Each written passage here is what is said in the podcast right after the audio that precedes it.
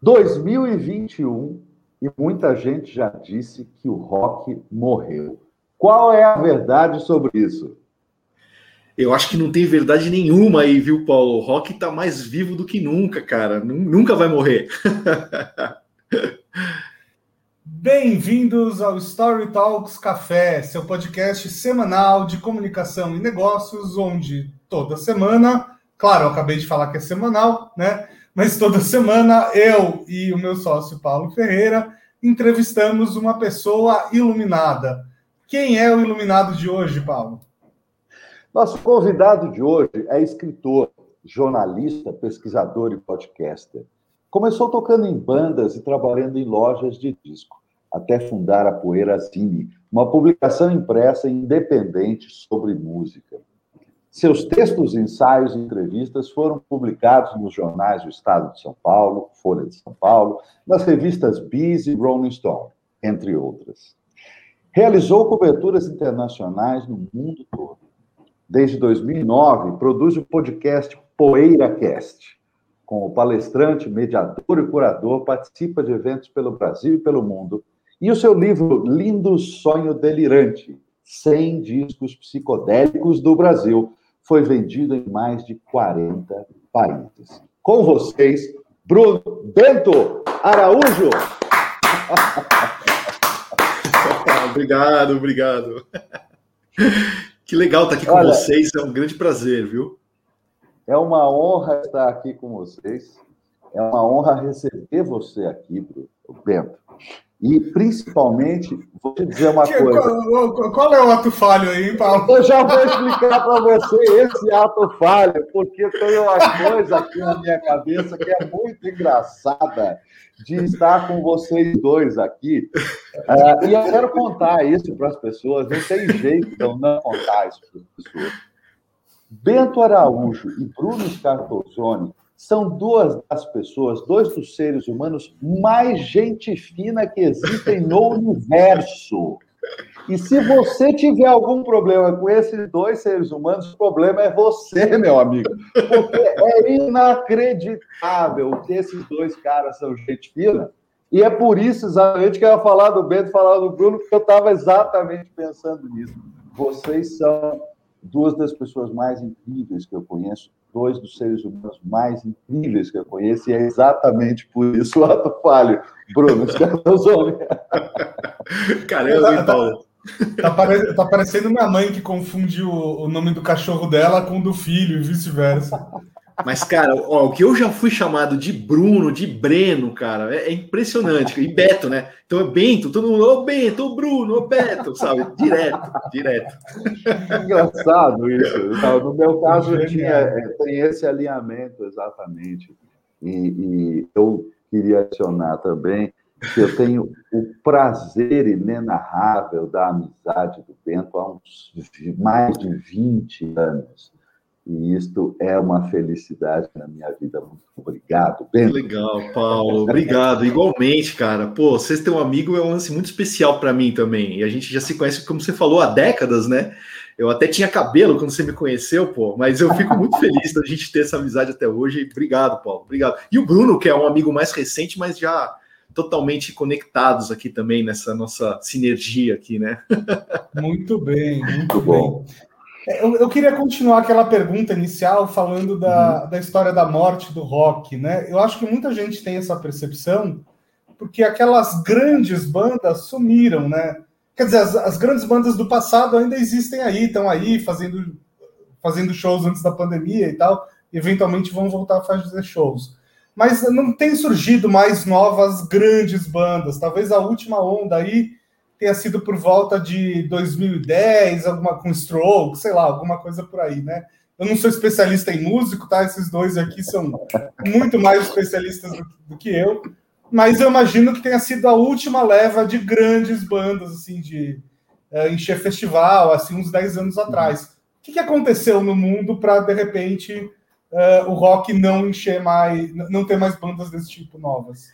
Olha, Bruno, eu acho que é um fenômeno natural e esperado, né? Como você disse, a gente teve as grandes bandas do rock and roll tal, que apareceram ali nos anos 60, 70 e 80, né? Até o começo dos 90 também. Então, mesmo quem apareceu no começo dos 90 já está com uma idade um pouco mais avançada, né? Os shows já estão rareando com a pandemia. Claro, o rock and roll sofreu um baque incrível também nessa coisa da música ao vivo e dos concertos e tal mas eu acho que quem fala muito que o rock morreu, tal, geralmente é aquele tiozão desacreditado, né? O cara que já tá um pouco decadente, né?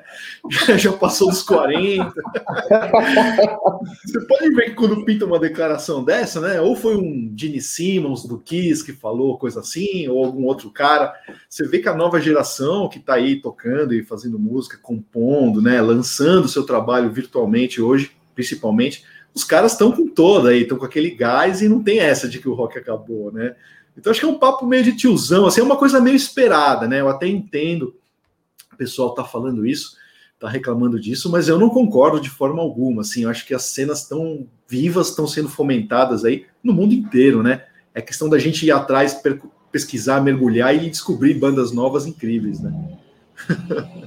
sobre, sobre esse aspecto, é, tem uma coisa que é curiosa, né?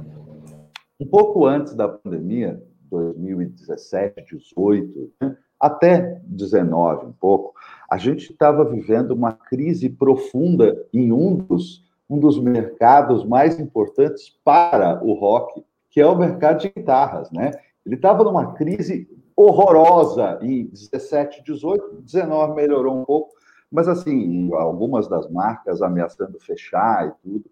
E uh, a pandemia fez um estrago horroroso, faz um estrago horroroso no mundo, é uma coisa muito triste, porém, a, a, a brincadeira em cima do, da seriedade, mas o lado bom é que a indústria de guitarra costuma dizer que foi salva pela pandemia.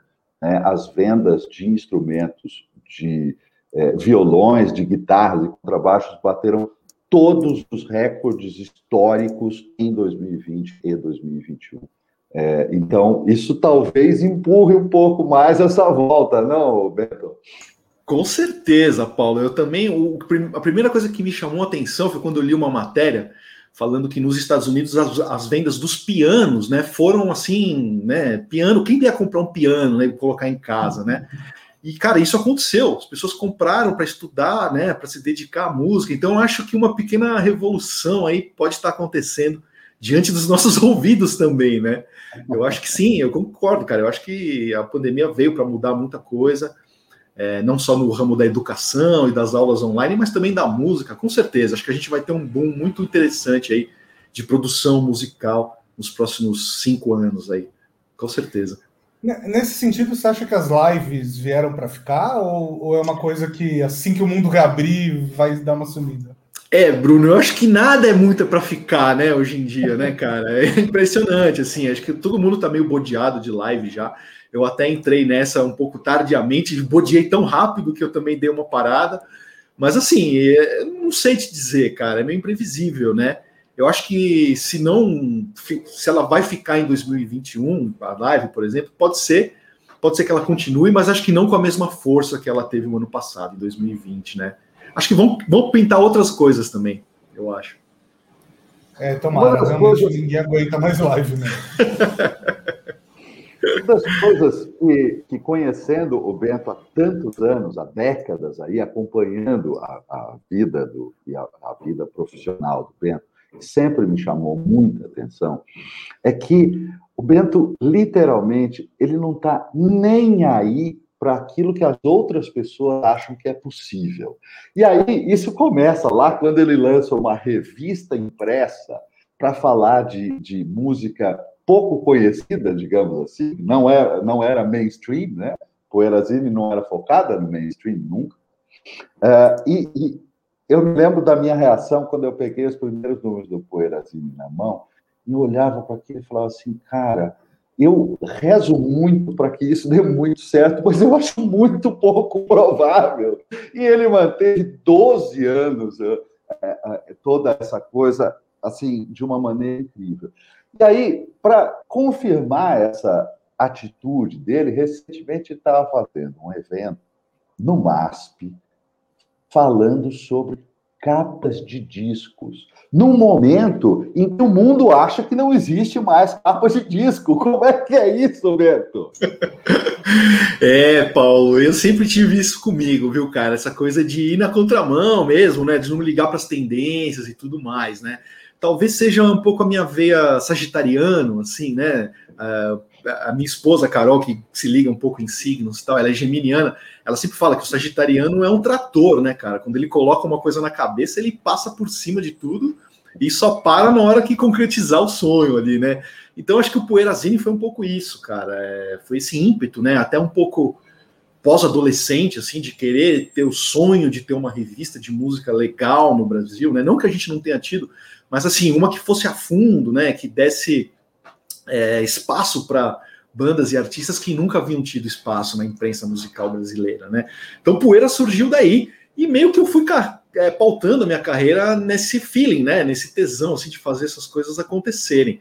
Como você falou da palestra no MASP, realmente foi isso também, né? Eu até comentei lá, eu falei, nossa, na era do streaming, né? Na era dos singles digitais, tal, que a gente nem sabe qual é a capa daquela, daquele conteúdo, daquela música né, fazer uma palestra ali de quase duas horas de duração falando de capas de discos importantes ali, né, no Brasil pós-tropicalista, para mim foi um, foi um acerto, assim, né, um achievement, né, se a gente pode dizer assim, né, como profissionalmente falando, e fiquei muito feliz que a galera gostou, o pessoal do MASP falou que foi meio que quase um recorde ali de público pelos, pelo que eles vinham apresentando nas palestras, né? Tinha o dobro de pessoas ali. Legal. Fiquei muito feliz, né? Isso prova que a música ainda é relevante para muita gente como a gente, né?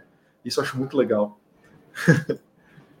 Aliás, é, eu estava vendo aqui que você já está no programa 461, né, do, do Poeira Zine. Esse aqui é o programa 40 do Story Talks. Quer dizer, a gente, a gente chegou aí mais ou menos, um pouco menos de 10% da sua, da sua jornada. Como é que é manter um podcast há, há tanto tempo e por tantas edições? Aliás, que dicas que você pode dar para a gente, para a gente chegar no 461 também um dia? Olha, Bruno, cara, é curioso isso, né? O PoeiraCast, que é o podcast que eu faço, são 12 anos de estrada aí, como você falou mais de 450 episódios e tal, né? Eu acho que o segredo, a dica para quem quer ter um podcast longevo, assim como o PoeiraCast, é fazer aquilo que ama mesmo, aquilo que gosta, né? Acho que não tem outra alternativa, né? Quando a gente faz aquilo que a gente ama, a gente nem encara como trabalho, nem encara como algo, um compromisso, assim, né? Então o podcast era isso. O Paulo, que conheceu bem a loja de discos Nuvem 9, que foi onde nasceu tanto o Poeirazine como o PoeiraCast, a loja que eu trabalhei nos anos 90, era aquele papo da gente ali, né? Aquela coisa de papo de loja de disco mesmo, daquele ambiente que era meio que um centro cultural ali naquela era pré-internet ainda, né? Uhum. Então, cara, a, a, minha ideia foi transformar esse formato, esse papo informal, num formato podcast e vem dando certo, assim, né? A gente vem fazendo já há 12 anos e são com os caras que trabalhavam na loja, o proprietário da loja, o José, José Damiano e tal. Então, para mim, cara, esse é o segredo, né? É uma coisa que eu gosto muito de fazer, me dá muito prazer. Sem contar as dicas que a gente vai passando e a galera, ah, no programa 51 você falou da banda tal, mudou minha vida, né? Esse tipo de coisa é gratificante demais. Eu, não sei se eu já te contei isso, mas eu morava mais ou menos perto da Nuvem 9 e de vez em quando eu passava lá. Uau, que legal, Bruno. Pois é, olha só. Então a gente já com certeza se é. viu alguma vez no vídeo. É verdade, cara. É verdade. Dizer, a gente legal. se viu, né? A gente se viu antes uhum. de ser apresentado pelo Paulo. Olha Sim, é mesmo. Que legal. Olha só. E... Bento, Você... é, Fala, Paulo. É, não, eu queria te perguntar uma coisa, que é o seguinte. Uh, a gente, muitas vezes, as pessoas uh, têm uma tendência uh, de achar que elas precisam fazer aquilo que o que está na onda do momento, fazer, executar, sei lá, escolher uma profissão que faça sentido com aquele momento do mercado, uh, e às vezes escolhem coisas assim de maneira contrária àquilo que querem, aquilo que realmente gostariam de fazer. E eu não poderia deixar de aproveitar você aqui, que é alguém que há décadas faz exatamente o contrário. Você só olha para dentro naquilo que você gostaria de realizar, naquilo que você tem convicção de realizar, e não tem estrada. Você abre a picada. no facão, faz o caminho. Conta um pouquinho do que, que é, é essa opção de vida, Bento, porque é uma escolha que você realizou com maestria e que muita gente tem medo de, de, de, de tomar esse caminho. Como é que é? Olha, Paulo, é interessante demais isso, inclusive porque eu comento esse tipo de coisa com amigos que fizeram outro tipo de escolha, por exemplo, essa que você uhum. mencionou, né? E, cara, é, o que eu tento falar, para quem me pergunta sobre isso, tal, o que eu tento mostrar é assim, é tirar um pouco o glamour disso também, sabe? Tá. Porque muita gente às vezes pensa, ah, o Bento, pô, cara, ele se deu bem, né? Faz o que ama, deu certo e tal, mas, cara, isso tem um preço, teve um preço, né? E vem tendo um preço também. Né? Não é tudo alegria, não é tudo felicidade, não é tudo que dá certo também, né? Então, cara, é, eu acho que um, um, exemplo muito legal disso foi o exemplo dado pela Pat Smith, né? Eu lembro que a Pat Smith deu uma, uma entrevista, acho que foi pelo pro Pontual, uma vez que passou tal, e aí eu lembro que ela falou isso, ela falou, não, o artista, cara, é sempre um labor constante, né? É um trabalho constante por mais que ele pareça um labor of love, né, um trabalho de dedicação e de amor só, mas não é isso, né? O artista não descansa, né? Ele é um trabalho constante, está sempre ali de alguma forma perturbado por isso, inclusive. Né? Hum. Então eu tenho um pouco disso, sabe? Assim, Paulo, é uma obsessão, né, cara? É uma coisa que você não descansa. Então, por esse, por esse lado do cara que tem o um trabalho mais convencional, vamos dizer assim, mais, mais careta, vai, vamos chamar assim, não sei se é um jeito hum. legal de chamar, mas enfim, só para a gente entender, às vezes esse cara chega em casa, coloca a cabeça no travesseiro e dorme tranquilo, e eu não, entendeu, cara? Porque eu tô ali trabalhando o tempo todo, né? Com aquela ânsia, né? De tipo, bicho, eu tenho que lançar o próximo livro, tenho que fazer o próximo programa, enfim. Mas assim, eu, eu também não, é, não critico quem fez essa outra escolha também, sabe? Eu acho que a vida. O Niemeyer falava isso, né? A, a rotina é terrível e a rotina te cobra é, o preço das coisas mesmo, né? Então, cara, você tem que pagar contas, todos temos que pagar contas e né? Enfim, ter, ter uma vida assim é, é complicado, cara. Eu acho que é, ao mesmo tempo que eu agradeço por ter feito essa jornada, sabe, e não me arrependo dela de forma alguma, por outro lado, eu entendo também quem optou por não fazê-la, assim, respeito pra caramba, assim, também, sabe? Uhum. Uma, uma pergunta pessoal, assim, de vez em quando você olha, chega a olhar para trás e falar, putz, eu deveria ter virado contador ou alguma coisa do tipo? não, cara, não. não. Isso não, Bruno. Isso não, porque, bicho, eu sou que nem os caras das bandas, assim, né? Você sempre vê as entrevistas dos caras, principalmente essa galera mais do rock mesmo, os caras não sabem fazer outra coisa, né, bicho? Sabe? Não, é, eu sou assim, cara, sabe? Se me colocar para trabalhar num banco, meu, não sei fazer nada do que envolve aquilo. Eu sei fazer uma revista, eu sei fazer né, um podcast, enfim eu, eu, não, eu não conseguiria, cara, eu acho que entrar num mercado de trabalho mais convencional, assim, não só pela frustração e pela tristeza que isso ia me causar, né, profissionalmente, mas assim, eu não, não sei fazer outra coisa, bicho, a não ser trabalhar com música. então, você... nunca pensei nisso, não. Deveria ter sido contador e tal. você, você é, tocou durante muito tempo, quer dizer, começou tocando e tocou durante muitos anos, né? Uhum. Depois, num outro momento, parece que deu uma abandonada no fazer música para se dedicar integralmente à ideia de falar sobre, de comunicar música, né? exatamente porque o que, que houve com isso aí? A, a vontade de tocar, de manter a banda, o que, que, que, que houve com, essa, com esse lado? Olha, Paulo, eu costumo sempre dizer que assim, é, muita gente fala que o jornalista de música é um músico frustrado, né? Isso causou celeuma assim nos anos 80, né? Naquela época a hora da bis tal, quando falavam isso, os jornalistas, não, que isso, né? Mas no meu caso isso é a pura verdade, cara, sabe? Eu sou um músico frustrado, por isso que eu fui escrever sobre música, né? Porque eu não tinha dado certo assim na, na minha banda, naquele meu sonho de, de adolescente mesmo de viver de rock, de viajar o mundo tocando, né? Esse era o meu sonho. E, cara, e assim, a partir disso, foi natural de eu arrumar uma alternativa. Assim, a minha banda não deu certo, a gente fez aquela, aquela peregrinação clássica das bandas ali dos anos 90, né? Gravamos do começo dos 90, gravamos uma fitinha demo, fomos tocar nas casas de show aqui de São Paulo, da época, Aeroanta, Vitória Pub, todo aquele circuito, né? Blackjack. E, cara, aparecemos na MTV, a gente achou que a gente ia dar certo tal. De repente, cara, a coisa começou a degringolar. E eu, eu falei, cara, se eu quiser viver de música, eu tenho que arrumar um outro emprego, um outro trabalho dentro da música, né?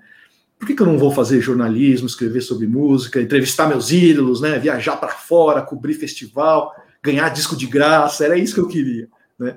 E aí eu fui, fui atrás disso, cara. Comecei a escrever, né? Fui, voltei a trabalhar em lojas, que era a minha paixão, né? Era onde eu ia conhecer mais música naquela época, uhum. abri o leque mesmo.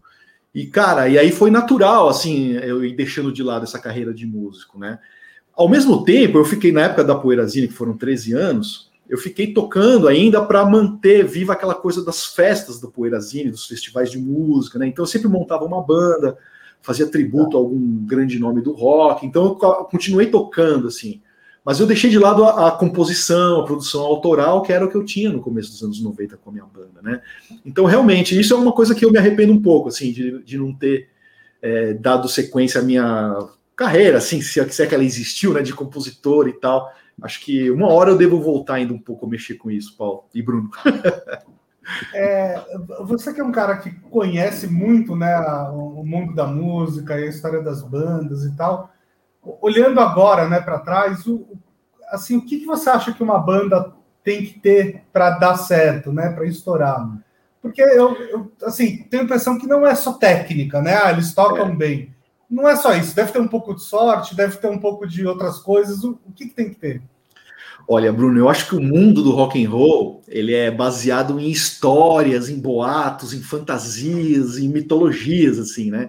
Então, acho que o melhor exemplo de banda que deu certo, cara, né? Claro que a gente pode falar dos Beatles e tal, eles são intocáveis e tudo mais, mas eu acho que o exemplo do Led Zeppelin, né? Que você une é, talento extremo musical química entre os quatro integrantes e toda essa história que acompanha a banda, sabe? Essas histórias que você não sabe se é verdade, se é mentira. Ah, os caras faziam rituais satânicos, sabe? Eu acho que isso, né, cara, isso fomenta uma, uma magia, assim, que o rock and roll se alimenta disso, né?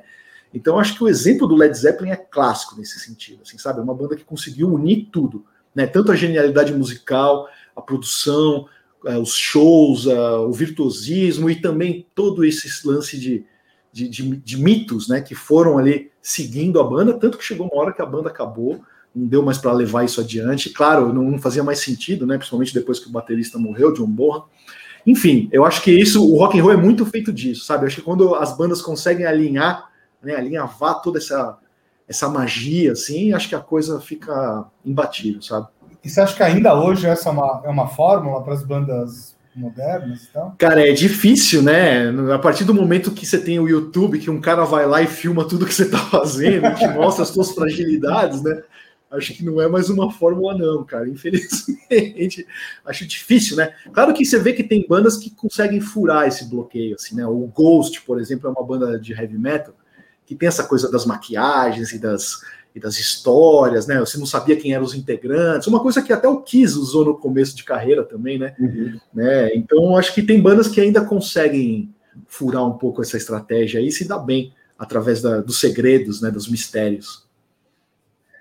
Uma, uma das modificações mais recentes do mercado é parece que tem cada vez menos bandas e cada vez mais artistas solo fazendo colaborações, fazendo participações, mas a, parece que a figura do artista solo cresceu demais e a figura, a, a, o espaço das bandas diminuiu demais. Tem uma razão para isso? Tem algumas razões para isso? Você acredita? Né?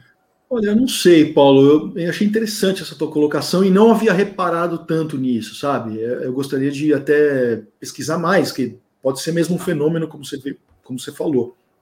É, eu acho que pode ser uma tendência, né? Principalmente se a gente vê caras que, como o Bruno disse, né? Caras que ainda lotam estádio hoje em dia de uma geração mais recente, né?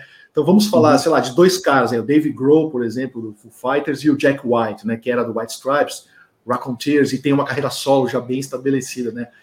Acho uhum. que esses caras, eles têm essa necessidade, sabe, que você falou, né? De fazer projetos, de gravar com outros artistas, de fazer coisas diferentes, né? Para ir se renovando. Então, esse mundo de hoje, essa loucura toda de informação e coisas tão rápidas que vão mudando, né? se o artista ficar preso numa banda, acho que ele tem o, queima muito rápido ali, né? O, o potencial dele de, de alcance, sabe? Tanto em shows como em discos e tal. Então, acho que é meio natural mesmo isso que você falou, né? E o que, me, o que eu tenho percebido de uns anos para cá são a criação de coletivos. Né? Isso eu acho muito uhum. legal, né? inclusive na música brasileira a gente pegava o Tropicália, o Clube da Esquina, né, a Vanguarda Paulista, foram movimentos que foram coletivos, né, de intelectuais e artistas e compositores. Então acho que isso está rolando, acho interessante, assim, uma molecada muito jovem que, pô, cria um coletivo de criação, né, de música, de literatura, de teatro tal, isso eu acho legal e acho que mantém essa arte viva também, né, tenho, tenho curtido alguma coisa nesse sentido, viu, Paulo?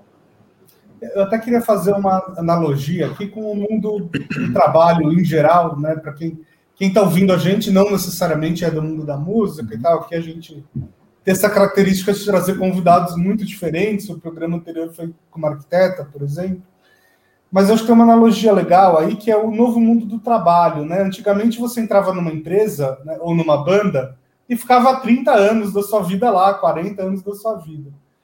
É, hoje em dia, me parece que essa, principalmente essa geração mais jovem vê o trabalho como vê o trabalho numa empresa fixa, né, como uma passagem, você ganhar experiência, fazer seu networking e tal, mas assim não demora muito para, dependendo da área, obviamente, você sair e fazer sua carreira solo, né?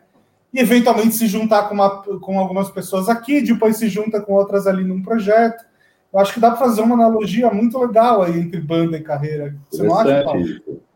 Acho bem interessante isso. Inclusive, eu acho que tem a ver também com a, a ideia do, do da, da, mudança cada vez mais fugaz das coisas, né?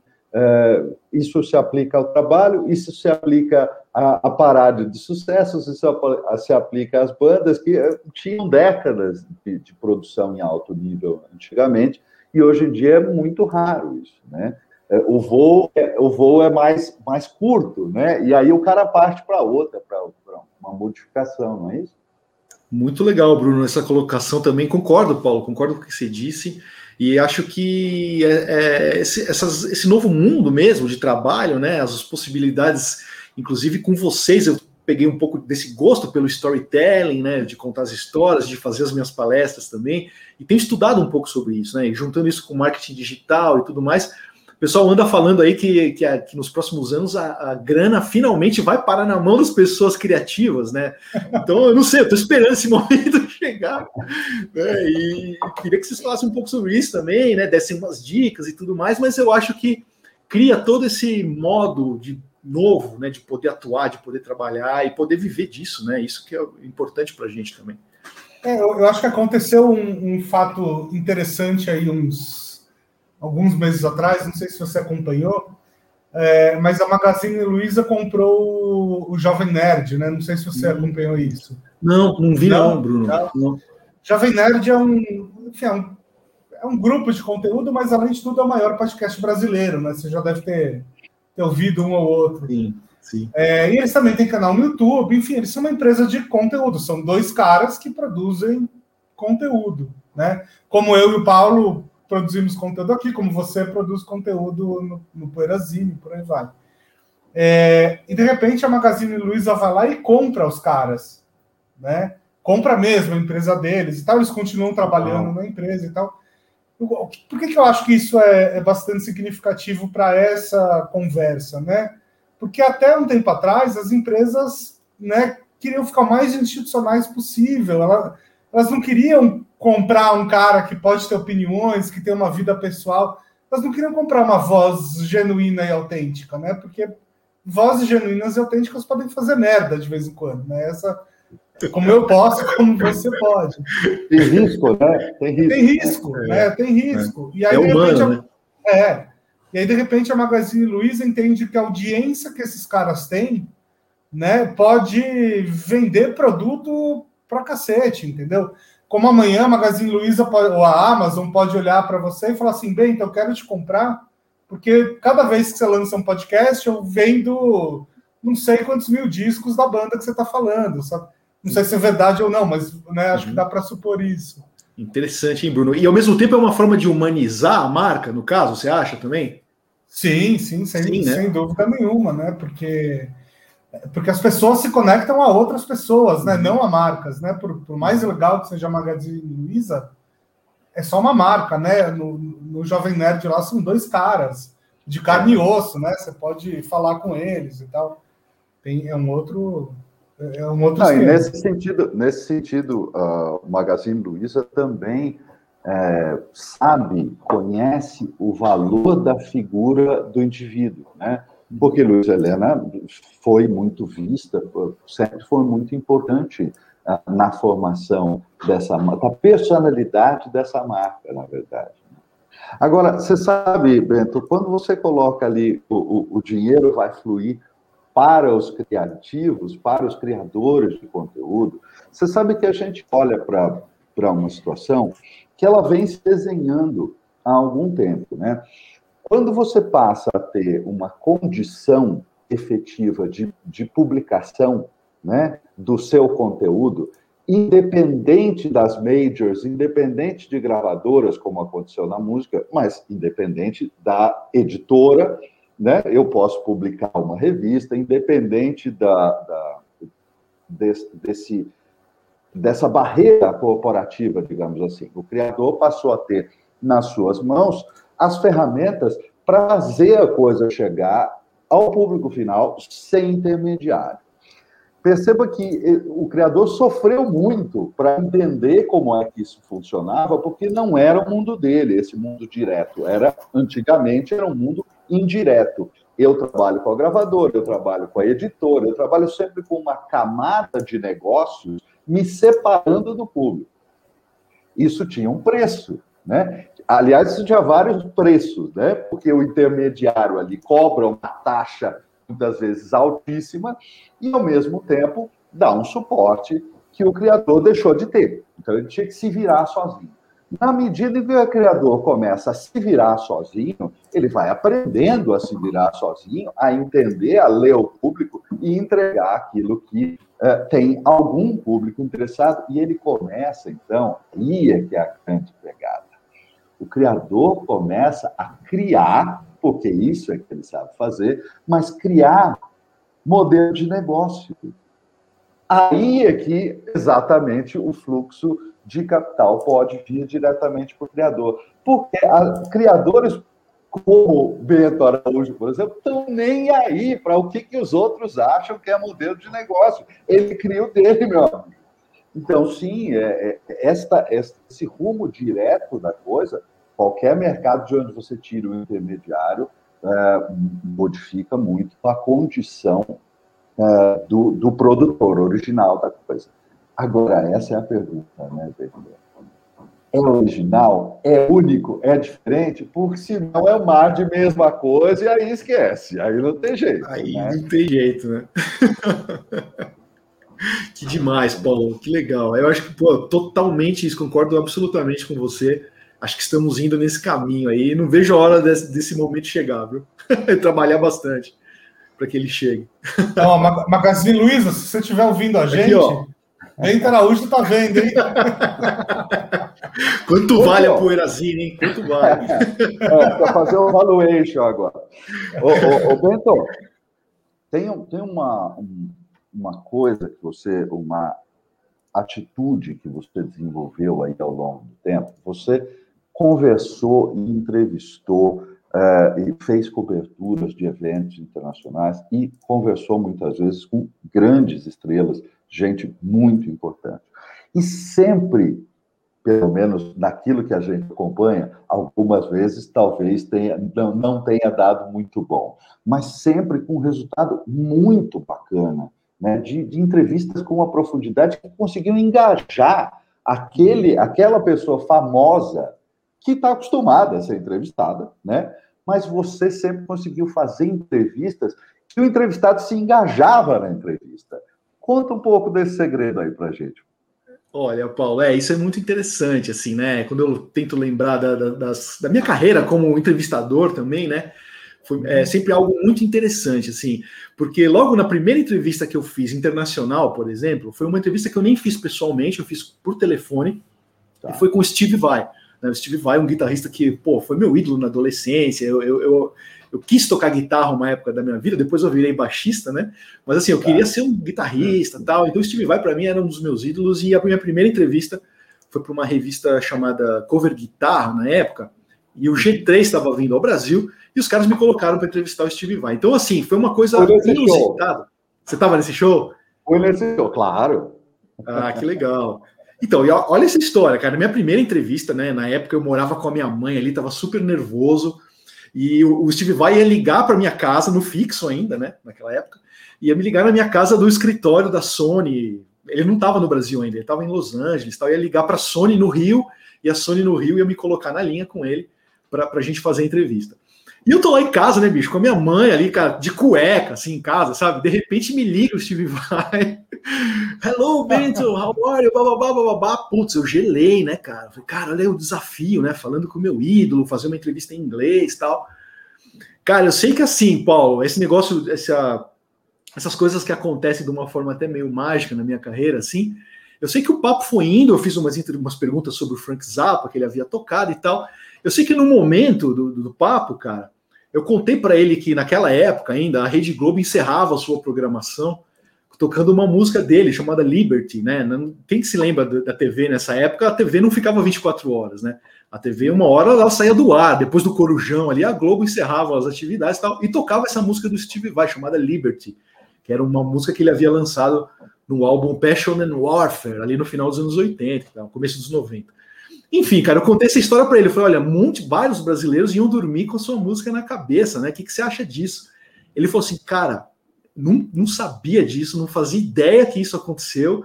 E vou abrir meu show amanhã, amanhã não, semana que vem no, no Brasil, minha turnê brasileira, eu vou abrir com essa música, cara. Então, bicho, puta, quando eu cheguei no show, ele tocou mesmo, Paulo. Nem lembro se ele abriu, mas eu sei que ele tocou essa música, ouviu, puta, e eu não acreditava. Eu falo, nossa, não acredito que eu coloquei uma música no repertório do Steve Vai que ele nem ia tocar mas é a música que era um, um hit ali no Brasil em função disso também, né? Então, assim, cara, isso aí já mudou a minha percepção de, de, de entrevistador, sabe? Eu falei, olha o poder que eu posso ter fazendo uma entrevista de cueca na casa da minha mãe com, com Steve Vai, né? Imagina no tete a tete ali, né, pessoalmente. Então é isso que você falou. Várias vezes eu, eu consegui extrair do entrevistador ali coisas legais, coisas interessantes, assim, que, pô, essa coisa de olhar no olho, né, de, de ser fã mesmo, de, de falar a verdade com o cara, isso o cara sente na hora. Né? Vários outros casos também. Eu lembro do Paul Rogers, que é o vocalista que eu adoro, e a gente gosta do Free, do Bad Company. Quando ele veio com o Queen ao Brasil, né? Ele foi vocalista do Queen uma época. Uhum. E, cara, foi isso, né? Na, na, na, coletiva ali, todo mundo em cima do Brian May, do Roger Taylor, os integrantes do Queen. E eu era o único moleque que tava lá com a camisa do Paul Kossoff, né? O guitarrista do Free. E, e pô, o Rogers viu e falou: Meu, esse cara é doente, né? Eu vou lá falar com ele. Ele veio falar comigo. Foi muito louco. Muito interessante. Agora você estava algumas décadas na frente, né? Porque entrevistar as pessoas de cueca é a vibe do momento, né? Você vê que eu era vanguardista, hein, Bruno? Pioneiro. Vanguarda. Vanguarda total. Ontem o Paulo, a gente teve várias reuniões e eu tava de camisa de botão e tal, e um calção de tactel por baixo. Olha, é o estilo que o Cid Moreira, dizem que o Cid Moreira gravava assim na época, né? É. De shorts e chinelo. Oh, mas, Bento, agora me conta o seguinte, me conta o contrário. Hum. É, entrevistados muito difíceis, entrevistados que não rendiam, entrevistados que eram complicados demais. E aí, conta umas histórias desse lado dureza da história. Porque uh, o lado iluminado todo mundo acaba vendo porque está publicado. O outro lado, o lado complicado difícil. É tipo a Marília Gabriela com a Madonna, né? É, Paulo, tem essas histórias aí, né, cara? Ainda bem que eu, eu passei por bem poucas dessas, viu? É curioso uhum. isso também, né? É, eu, como tinha essa. Você falou, né, que eu gostava, gostava, de fazer mesmo o que eu acreditava, o que eu queria, né, e não estava nem uhum. aí para as tendências. Então, eu nunca passei por essa coisa de, de entrevistar grandes astros do pop, sabe, que não estão nem aí para o jornalista, não querem nem saber. Geralmente, os, os músicos que eu ia entrevistar eram caras que estavam muito interessados ali no que eu ia escrever sobre eles, né, e publicar matérias sobre eles, enfim. Então, eu passei bem pouco por isso, assim. Teve casos de que, assim, vai, eu achei o cara um pouco seco demais, assim, vamos dizer assim, né? E, e nem foi entrevista propriamente dita, foi num bate-papo rápido, assim. Vou citar o exemplo do Neil Young, por exemplo, né? Quando o Neil Young veio para o SWU, ele nem tocou, ele veio fazer uma palestra, né? Então, mas eu estava trabalhando na, na, produção desse evento, eu estava ali com os artistas e tal, e tive com ele uns, alguns momentos, né? E senti um pouco isso dele, assim, sabe? Um cara, né, na dele e tal, e pô, era um dos meus ídolos também. Mas eu senti ele muito secão, assim, sabe? Um cara que não, não queria muito papo ali com quem não estava ali engajado na lance da palestra. Né? Você ia falar de música, o cara já não queria nem saber, né? Então, é, o Neil Young foi um caso. É, quem mais que eu posso lembrar? O Lou Reed, eu sei que era um cara encrenca, mas eu não entrevistei o Lou Reed, mas tenho amigos, né, como o Fábio Massari, por exemplo, que dizem que foi uma entrevista sofrível ali, né, difícil de fazer, né? Eu acabei não entrevistando ele. Mas eu tô até olhando nas fotos aqui que eu tenho com algum pessoal. Vou citar um cara também, o Ian Gillan, foi um cara que também que eu gosto pra caramba, vocalista do Deep Purple. Comigo ele foi mais secão também e tal, mas acho que é coisa do dia, né? Eu, eu, ainda bem que eu passei por mais bons momentos que maus momentos, viu, Paulo, com essa galera do rock aí. Que legal, que, que bom isso. Qual, qual foi a entrevista que mais te, te emocionou, mais tocou, que você ficou mais impressionado com a, com a figura, com, com o ser humano ali? Olha, cara, eh, tem caras que eu esperava assim que fossem ser estrelas, assim, foram muitos legais, assim, sabe? Me chamaram pelo nome e tal. Isso é, me tocou de uma certa maneira. Vou citar o exemplo do James Hetfield, do Metallica, por exemplo, né? O uhum. cara que é um mega star do rock, do heavy metal tal, vinha fazer shows em estádio aqui no Brasil e no mundo tal. E, cara, me chamando pelo nome, Bento, não sei o que tal, sabe assim, super à vontade, cara, e gente boa. Foi um cara que me surpreendeu, assim, né? Não, eu pensei que ele fosse um pouco mais estrela e tal. Foi um cara muito legal. Agora, por outro lado, né, Paulo, teve, tem um cara que eu gosto, pouca gente conhece ele hoje em dia, mas é um dos meus ídolos, né? O Mark Farner, do Grand Funk Railroad, que é uma da, da minha banda preferida. Ele foi um, foi um caso que me chateou um pouco. Ele foi super legal, entrevistei ele várias vezes tal. Mas na primeira entrevista que eu fiz com ele por telefone, ele estava vindo ao Brasil, eu lembro que no final do papo ele falou Thank you, South American. Né? Eu achei um pouco. né? Achei um pouco deselegante, assim, né? Eu não ia chamar ele de North American, né? Por exemplo, né? Nunca. Enfim, eu achei deselegante da parte dele. Assim, depois eu fiquei sabendo que ele tem umas ideias até um pouco reacionárias e tal, sabe? Manchou um pouco a imagem que eu tinha do meu ídolo. Ele é, ele é um pouco. Ele faz parte da, da, da gangue do Ted Nugent, assim. Isso, exato, exato, cara. Tá Pessoas que são complicadas, eleitores de Donald Trump, essa. É, exato. Tá aí, tá aí um assunto polêmico que eu queria trazer. Né? O rock sempre foi visto como algo uh, de vanguarda, né? de quebra de comportamentos, etc. E hoje em dia, muita gente tem associado o rock ao, ao contrário, né? a um lado mais conservador na, na política e tal. O que aconteceu com, com o rock? Pois é, Bruno, eu acho que o Rock, nesse caso, o Rock envelheceu, né? Ele não morreu, mas ele tá velho. Esse Rock, eu acho, né? Hum, hum. Eu acho que, não sei, cara, eu acho que a, os ouvintes, né, os consumidores foram envelhecendo, foram encaretando. Eu acho muito louco mesmo esse fenômeno, né? De você enxergar o rock hoje como algo tradicional e conservador, né? Eu acho que tem muito relação àquele tipo de ouvinte que não aceita o rock dos anos 80, dos 90, dos anos 2000, o cara só acha que só existiu coisa boa nos anos 60 e 70 e tal. É engraçado que no meu caso, eu fui assim quando eu era mais jovem, mais adolescente, aí eu fui crescendo e fui abrindo a cabeça, né? Mas o, o pessoal vai meio que na onda contrária, se o cara vai envelhecendo e, pô, não, acabou, o rock morreu. Eu acho que curioso isso, né? Não, tento entender, mas não consigo, cara. Como é que o rock virou uma coisa careta nesse sentido, né? Será que não tem um, um será que não tem a ver com o espírito de se há um governo de eu sou contra? Porque assim, o, o, mundo também inverteu, né? É. É, agora a norma é não é mais o conservador, a norma é o outro lado. É. Então o cara olha para a norma e fala não, eu, eu tipo, né? Não, não, sei se faz sentido isso, mas. Faz, acho que faz sim. Acho que tem esse lado também, sim, viu, Bruno? Essa coisa de, ah, não, isso aí não tá com nada, é tudo mentira, né? Estão impondo isso para mim. Tem isso também, né? É muito maluco, né? O disruptivo é ser conservador, meu Deus do céu, como assim? sabe que essa é uma, sabe que essa é uma, é uma tese que assim, eu já ouvi outras vezes, né? Porque o, o lado mais uh, de vanguarda, progressista e tal, te, hoje em dia, tende a ser um lado que proíbe, né? Que fala assim, não, isso não pode, isso está errado, isso é politicamente correto. E aí aquelas pessoas mais libertárias acabam ficando um pouco contra isso, assim. É, é muito maluco, né, essa inversão. É, é. é. Um a ideia de, de criar manual, né? É, a ideia de criar é. manual de conduta É, é, é, muito curioso isso que você trouxe aqui, Bruno. Muito, muito curioso. Porque veja só, quando a gente volta no momento de, de grande explosão da contracultura, né? quando a gente pensa naquele pedaço 67, 69, né? 1967, 1969, que é o auge daquele questionamento todo, havia ah, como mola fundamental da contracultura uma ideia muito clara. O teu livro não me serve, eu não quero teu manual. Era isto. E, e, e o engraçado é isso que você está colocando hoje, né, Bruno? É, de certo, certo modo, o, o manual está vindo de, do, do, de quem deveria ter um pensamento libertário. E aí, Beto, é isso? Como é que você enxerga essa loucura toda? É, eu tento me localizar um pouco no meio dessa bagunça, né, Paulo? tento me achar ali, né? Mas, cara, realmente, eu sou, por um lado, eu sou apaixonado por essa época que você falou, né? Ainda, né?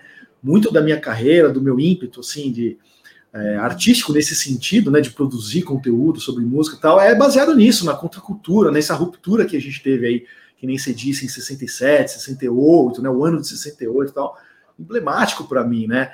Inclusive, essa coisa da exploração da, da, da, música mais lisérgica, que é o que os meus livros vêm trazendo, né? Essa influência da cultura da droga na música e na arte, né? Como meio de inspiração e tudo mais, e transgressão também, né? Não só é, social, política, mas intelectual. Enfim, isso é uma coisa que está muito em mim, assim, sabe? Mas ao mesmo tempo é difícil acompanhar né, a evolução e o mundo de hoje, onde tudo virou de ponta cabeça, como o Bruno disse, né? Cara, o que, que é transgressão, o que, que é subversão hoje, né? É, é, difícil a gente mensurar isso daí. E eu tento, cara, ir no meu, no meu caminho, no que eu acredito, mas tentando assimilar um pouco disso tudo, né? Dessas mudanças frenéticas aí. Doido isso.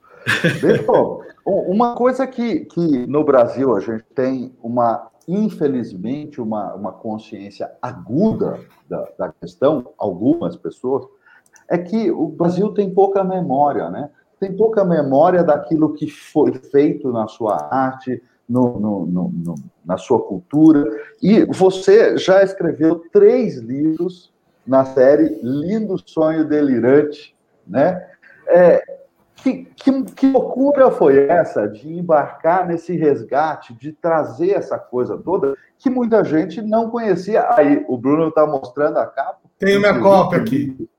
Lindo Sonho Delirante. Aqui. Ó, oh, que legal, Bruno. Muito obrigado, viu, Bento? Muito ah, obrigado. bicho, eu que agradeço. Que demais que você tem aí.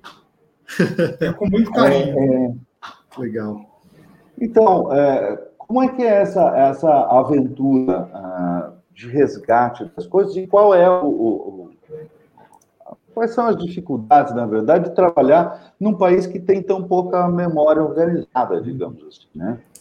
Sim, Paulo, foi um desafio, né, da minha vida, assim, talvez o maior até agora na minha carreira, mas foi algo baseado também nessa necessidade igual que eu tive do começo da Poeirazinha, assim, que era a publicação que eu fazia, né?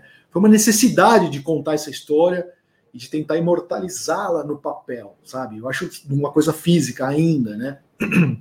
Então, eu senti muito essa necessidade, foi em 2015 que eu parti para esse projeto, né, de lançar o primeiro volume. E, cara, é o que você falou, as dificuldades imensas no Brasil, né? Tanto de você localizar créditos, por exemplo, de quem produziu aquela capa daquele disco, quem foi o fotógrafo, o artista, tentar localizá-lo e tentar localizar matérias da época, né? Isso é impossível quase no Brasil, né? De você achar arquivos, achar microfilmes ali de publicações tal. Muito difícil, Paulo. E para piorar, né, todo esse contexto de falta de memória, falta de, de história, né, e, e que a gente tem aqui no Brasil, principalmente também relacionado à música, a, a, ainda mais uma música dessa, né, de contracultura, de transgressão. Uhum. Cara, um lance muito complicado também é uma vaidade que os colecionadores de discos têm. Né? Isso existe muito uhum. nesse mercado do colecionismo. Então, às vezes, eu queria achar, eu queria falar sobre um disco muito raro, muito específico, que não estava disponível na internet de nenhuma forma, eu não tinha na minha coleção, eu tinha que apelar para pedir para algum colecionador, né? Algum amigo e assim, cara, era muito difícil. Eu percebia que, do mesmo jeito que tinha gente muito legal, principalmente fora do Brasil, né, colecionadores de, de mente mais aberta, tal, que queriam fomentar o meu livro, ver essa coisa acontecer. E, cara, teve gente que me mandou o livro, o disco lá de fora para eu ouvir pelo correio, para eu poder tirar Uau. foto, escanear e ouvir. Ao mesmo tempo que isso acontecia, Paulo, às vezes vindo de um colecionador lá do Japão, aqui no Brasil eu percebia que tinha gente, cara, que fechava o cerco, sabe? Falava, pô, não, não vou emprestar o disco para esse cara, esse disco vale uma grana, eh, sabe? Se ele falar, vai começar a, a, vão começar a pedir mais por esse disco no mercado, eu não vou conseguir mais comprar esse disco para revender. Sabe esse tipo de, de vaidade, assim? Isso acontece muito no Brasil, cara, ainda, infelizmente, né? Então eu sinto que tem projetos que vão sendo é, enterrados até de uma certa forma por causa disso, entendeu? Por causa dessa vaidade de uma pessoa, às vezes, que não quer ver a coisa acontecer, ou acha que você está roubando a ideia dela, sabe? Esse tipo de coisa acontece muito também, cara. Né? Ah, esse cara está lançando esse livro e, pô, né? Entendeu? É, isso acontece muito mais no Brasil, assim, ainda, infelizmente. Mas ainda bem que são bem poucas pessoas que fazem isso.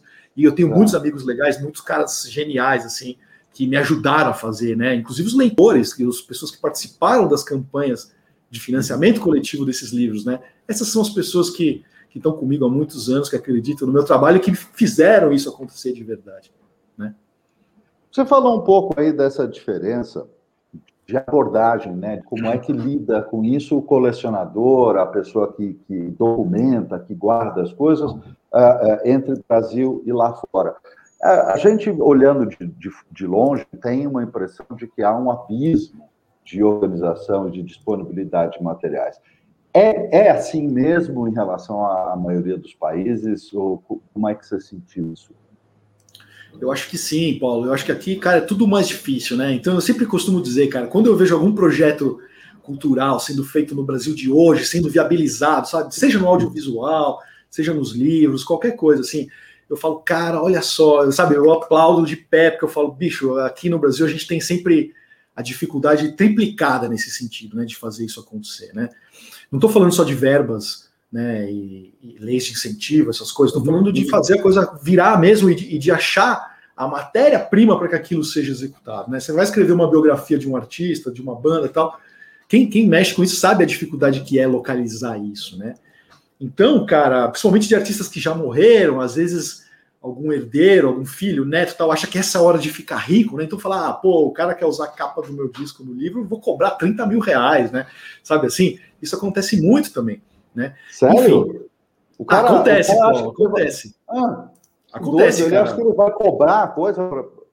Não, e às vezes assim, vou te dar um exemplo, né? Um selo quer relançar 500 cópias de um disco raro dos anos 60, tá. por exemplo. Só que aquele cara já morreu, não tem como achar, tá, tá, tá. Você vai negociar com alguém da família, às vezes essa pessoa acha que, putz, vai ficar rico vendendo 500 cópias de um compacto entendeu? E fala, agora é a minha hora de cobrar uma grana brava por isso aí, sabe? cara, ninguém vai ficar rico com nada disso, né? Você entende? É tudo amor, né, cara? Aí volta a questão do labor of love, né? Que as pessoas têm que entender, às vezes, algum herdeiro, alguma pessoa não, não, não entende. Mas, enfim, isso são coisas que acontecem, né? É legal a gente trazer aqui. Mas são coisas que acabam, no meu caso, assim, ainda bem, nunca acabaram de, né, nunca acabaram prevenindo que eu fizesse alguma coisa, sabe? Eu sempre consegui achar meios de, de atuar e de fazer a coisa acontecer. É, deixa eu te fazer uma pergunta sobre isso, né? Eu, eu imagino que para a geração mais jovem, né, uh, exista uma certa sensação de que assim, se não está no Spotify ou se não está no, numa outra plataforma de streaming qualquer, porque a música não existe, né? Uhum é, o quanto foi deixado para trás nessa em cada transição de mídia, sabe? Porque do, uhum. do disco para o cassete, do cassete para o vinil, do, do cassete para o CD, do CD para o MP3, do MP3 para o streaming. Quanto de, de música deixou de ser ouvida? Assim, Olha, ser... Bruno, antes de responder, antes de responder sua, sua pergunta, não sei se você está sabendo, mas o teu sócio, cara, ficou, pegou no meu pé porque eu fiz um post esses dias aí falando de discos que não estão no Spotify. Depois a gente vai explicar essa história aqui. Mas vamos, assim. Vamos Mas assim, cara, eu acho que realmente isso é um ponto importante, viu, Bruno? Quando a mídia troca, né, de, de formato e tal, a gente tem uma leva de coisas que realmente ficam para trás e que podem ser resgatadas mais para frente, né? Eu sinto isso, cara. Eu senti muito isso na época do VHS pro DVD, né? Que eu era um cara que adorava VHS. Nossa, eu tinha vários videocassetes em casa, né? Que ficava ali gravando shows e gravações de, de piratas, tal, que eu adorava ter na minha coleção, né? E, cara, isso, quando, quando passou pro DVD e depois o YouTube e tal, pô, tinha muita coisa que eu tinha nos meus VHS lá, que foram parar na reciclagem, né? Cara, quanto de coisa ali que, bicho, eu perdi, não achei até hoje, né? Nem para baixar, nem no YouTube, enfim. Isso são fenômenos que acontecem, e quando a gente, no meu caso de fazer as publicações, fazer os livros, né? Eu quero coisas muito específicas para trazer à tona novamente, eu sofro bastante com isso, cara, deslocalizar isso daí, né? Esse material. E aí você tem que apelar para amigos e colecionadores que, puta, às vezes um maluco tem aquilo lá num VHS, numa fita de rolo, né, num cartucho de 8 polegadas, 8 pistas. Cara, é uma loucura. É converter isso, né, para a gente acessar e ouvir, pesquisar. É, uma, é um trabalho de Indiana Jones ali, cara. e eu gosto muito de fazer esse trabalho também. É assim que você se sente encontrando uma relíquia, meio como Indiana Jones? Ah, acho que sim, Bruno. Acho que sim. Inclusive, não só de localizar isso, resgatar, estudar, trazer essa história de volta, como que isso, depois que eu acabo trazendo nos meus livros e no, no podcast, ou, ou, ou na, na Poeirazine, no caso, o que isso também reverbera lá na frente, né? Sabe, às vezes eu encontro pessoas nas viagens, tal, que, puta, eu já encontrei cara em festival, sabe, no meio do, dos Estados Unidos lá, né? Um festival no meio do, pântano lá, nas, cara, na, na Louisiana, e o cara, Bento, eu tô aqui por tua causa, bicho. Você que falou do Allman Brothers e eu vim aqui assistir a banda, sabe assim? Isso acontece, cara. E, e, e, não só isso, assim, Bruno, já tem casos de discos brasileiros, né, que entraram no meu livro e que, bicho, sabe, produtor descobriu, DJ lá na Escandinávia descobriu e, e tocou esse disco na noite, o disco foi relançado, o artista veio a fazer um show no Sesc, porque eu mediei ali a produção, sabe assim, esse tipo de coisa acontece. Eu fico muito feliz, cara, fico muito feliz. Que, que é disco uma... foi esse? Vamos. Ah, teve um caso específico. Vamos, claro. Teve um disco específico de um cantor chamado Carlos Walker, que ele lançou esse único disco nos anos 70, né? Depois veio a lançar alguns nos anos 80 e tal. Mas é um disco chamado A Frauta de Pan, né? Saiu por uma grande gravadora na época, a RCA, e teve música em novela, saiu compactos de músicas que o Carlos Walker gravou para as novelas tal. E, cara, ele depois ele sumiu, ele virou astrólogo, né? Ele virou astrólogo de grandes figuras como João Gilberto e tudo mais, e abandonou um pouco a música. E, cara, eu coloquei esse disco dele no meu livro, ele me procurou, né? Ele ficou super feliz depois que o livro saiu. E a gente acabou fazendo uma amizade, né? E eu fiquei no pé dele. Eu falei, não, cara, você tem que tocar esse disco ao vivo, a gente tem que fazer esse show. E eu apresentei esse projeto para o Sesc Belenzinho, né? Um projeto álbum onde as bandas e os artistas executavam o disco na íntegra, né, do jeito que ele foi gravado e foi lançado, e o Carlos Walker tocou a flauta de pan, cantou ali o disco dele depois de mais de 40, 45 anos, né, foi emocionante, assim, sabe, ver isso acontecer. E agora a gente está nessa, nessa missão de fazer esse disco ser relançado, e teve alguns outros discos também do meu livro que já foram relançados, inclusive eu fui convidado para escrever o encarte e tudo mais, né, estou bem feliz com toda essa esse agito. Bacana isso. Agora, aí já entrando na, na, no ponto que a gente eh, debateu no seu post. Pô, pensei que você tinha esquecido, pô. É que assim, essa, esse assunto aí é, é, interessante porque ele tem dois lados. E, e o, o, Bento postou sobre o, o, esse lado que o Bruno perguntou, né? É, o quanto foi perdido nas transições de mídia. Ah, sim, claro, algumas coisas não estavam nas outras mídias. Mas aí, o meu comentário no post do, do Bento, ele foi um pouco o contrário disso. Porque hoje, eu, e veja, eu me lembro bem da minha adolescência, anos 80 lá, tinha muita coisa que eu lia nas publicações e tudo, que eu não conseguia ouvir.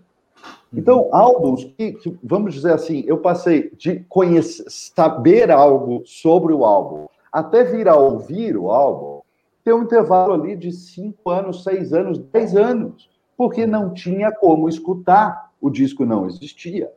Ah, e hoje, é, eu, eu, as plataformas de streaming colocam muita coisa lá, o YouTube e o YouTube Music tem um, um volume absurdo de absolutamente tudo, e assim, é, é muito curioso, porque eu leio é, eu sou assinante de algumas revistas de, de progressivo internacionais, inclusive.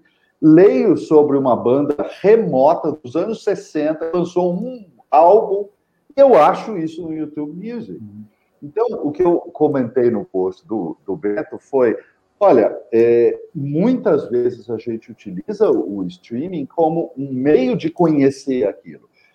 Talvez eu ouça, goste mais ou menos, e ok, para mim ouvir aquilo no streaming bastou. Se realmente eu amar aquilo profundamente, provavelmente eu vou atrás de adquirir aquela obra, comprar aquele disco, que é um outro passo que eu não vou dar em relação a todas as coisas que eu vou ouvir e conhecer. Foi essa a nossa troca do seu post, né, Bento?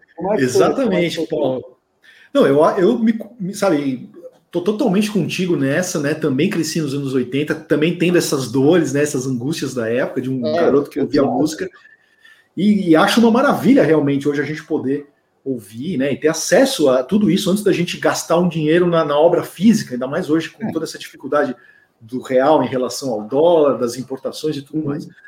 Concordo plenamente, cara. Assim, o, lance do meu post, na verdade, foi uma alfinetada mais né, em quem só fica no Spotify, que vamos dizer assim, é a mais popular plataforma de streaming, onde a maioria das pessoas desse tá. mundo estão, né? E acha que tudo tá ali, né? Acha que vai ficar ali ouvindo o que o algoritmo te recomenda e não sai dali, né? Acha que não existe algo além.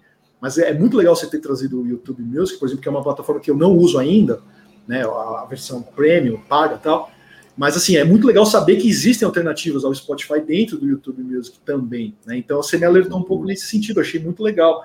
Mas o meu sentido, o meu, o meu post também nem era assim no sentido de ah, você tem que comprar o físico. Tá? Eu sei que isso hoje em dia está cada vez mais difícil. A gente não pode elitizar também, né? De falar, uhum. pô, só tem valor quem compra mídia física, isso não faz e eventualmente sentido. E eventualmente o que eu faço também, mas aí eu diria que tem até um, um viés, uma ideia, uma, uma pegada ideológica da minha parte. Eu vou no Bandcamp, por exemplo, né? o Bandcamp uhum. é uma, uma plataforma de artistas independentes do mundo inteiro, né? Uhum. E, e, quando eu gosto realmente de alguma coisa que eu quero adquirir, mesmo que aquilo não exista Uhum. Ah, como plataforma física, às vezes existe, mas são poucas cópias e muito caro, não sei o quê. Eu vou até o Bandcamp ou ao Apple Music, aonde estiver disponível, e eu compro aquela obra digital, uhum. porque eu entendo que é, é isto que mantém um artista, é é isto que mantém a obra que. Agora, eu vou contar para você, Bento, que como é que eu cheguei no YouTube Music, a, que é a plataforma de streaming que eu mais utilizo hoje, tá? Uhum. Fora ouvir as coisas que eu tenho, né? Em termos de plataforma de streaming, é o YouTube Music que eu mais uso. E eu cheguei no YouTube Music através do meu filho, que hoje tem 22 anos. Uhum. Porque ele me, me cutucou sobre, olha, tem, tem de tudo lá, tem as coisas que você ouve, não sei o quê.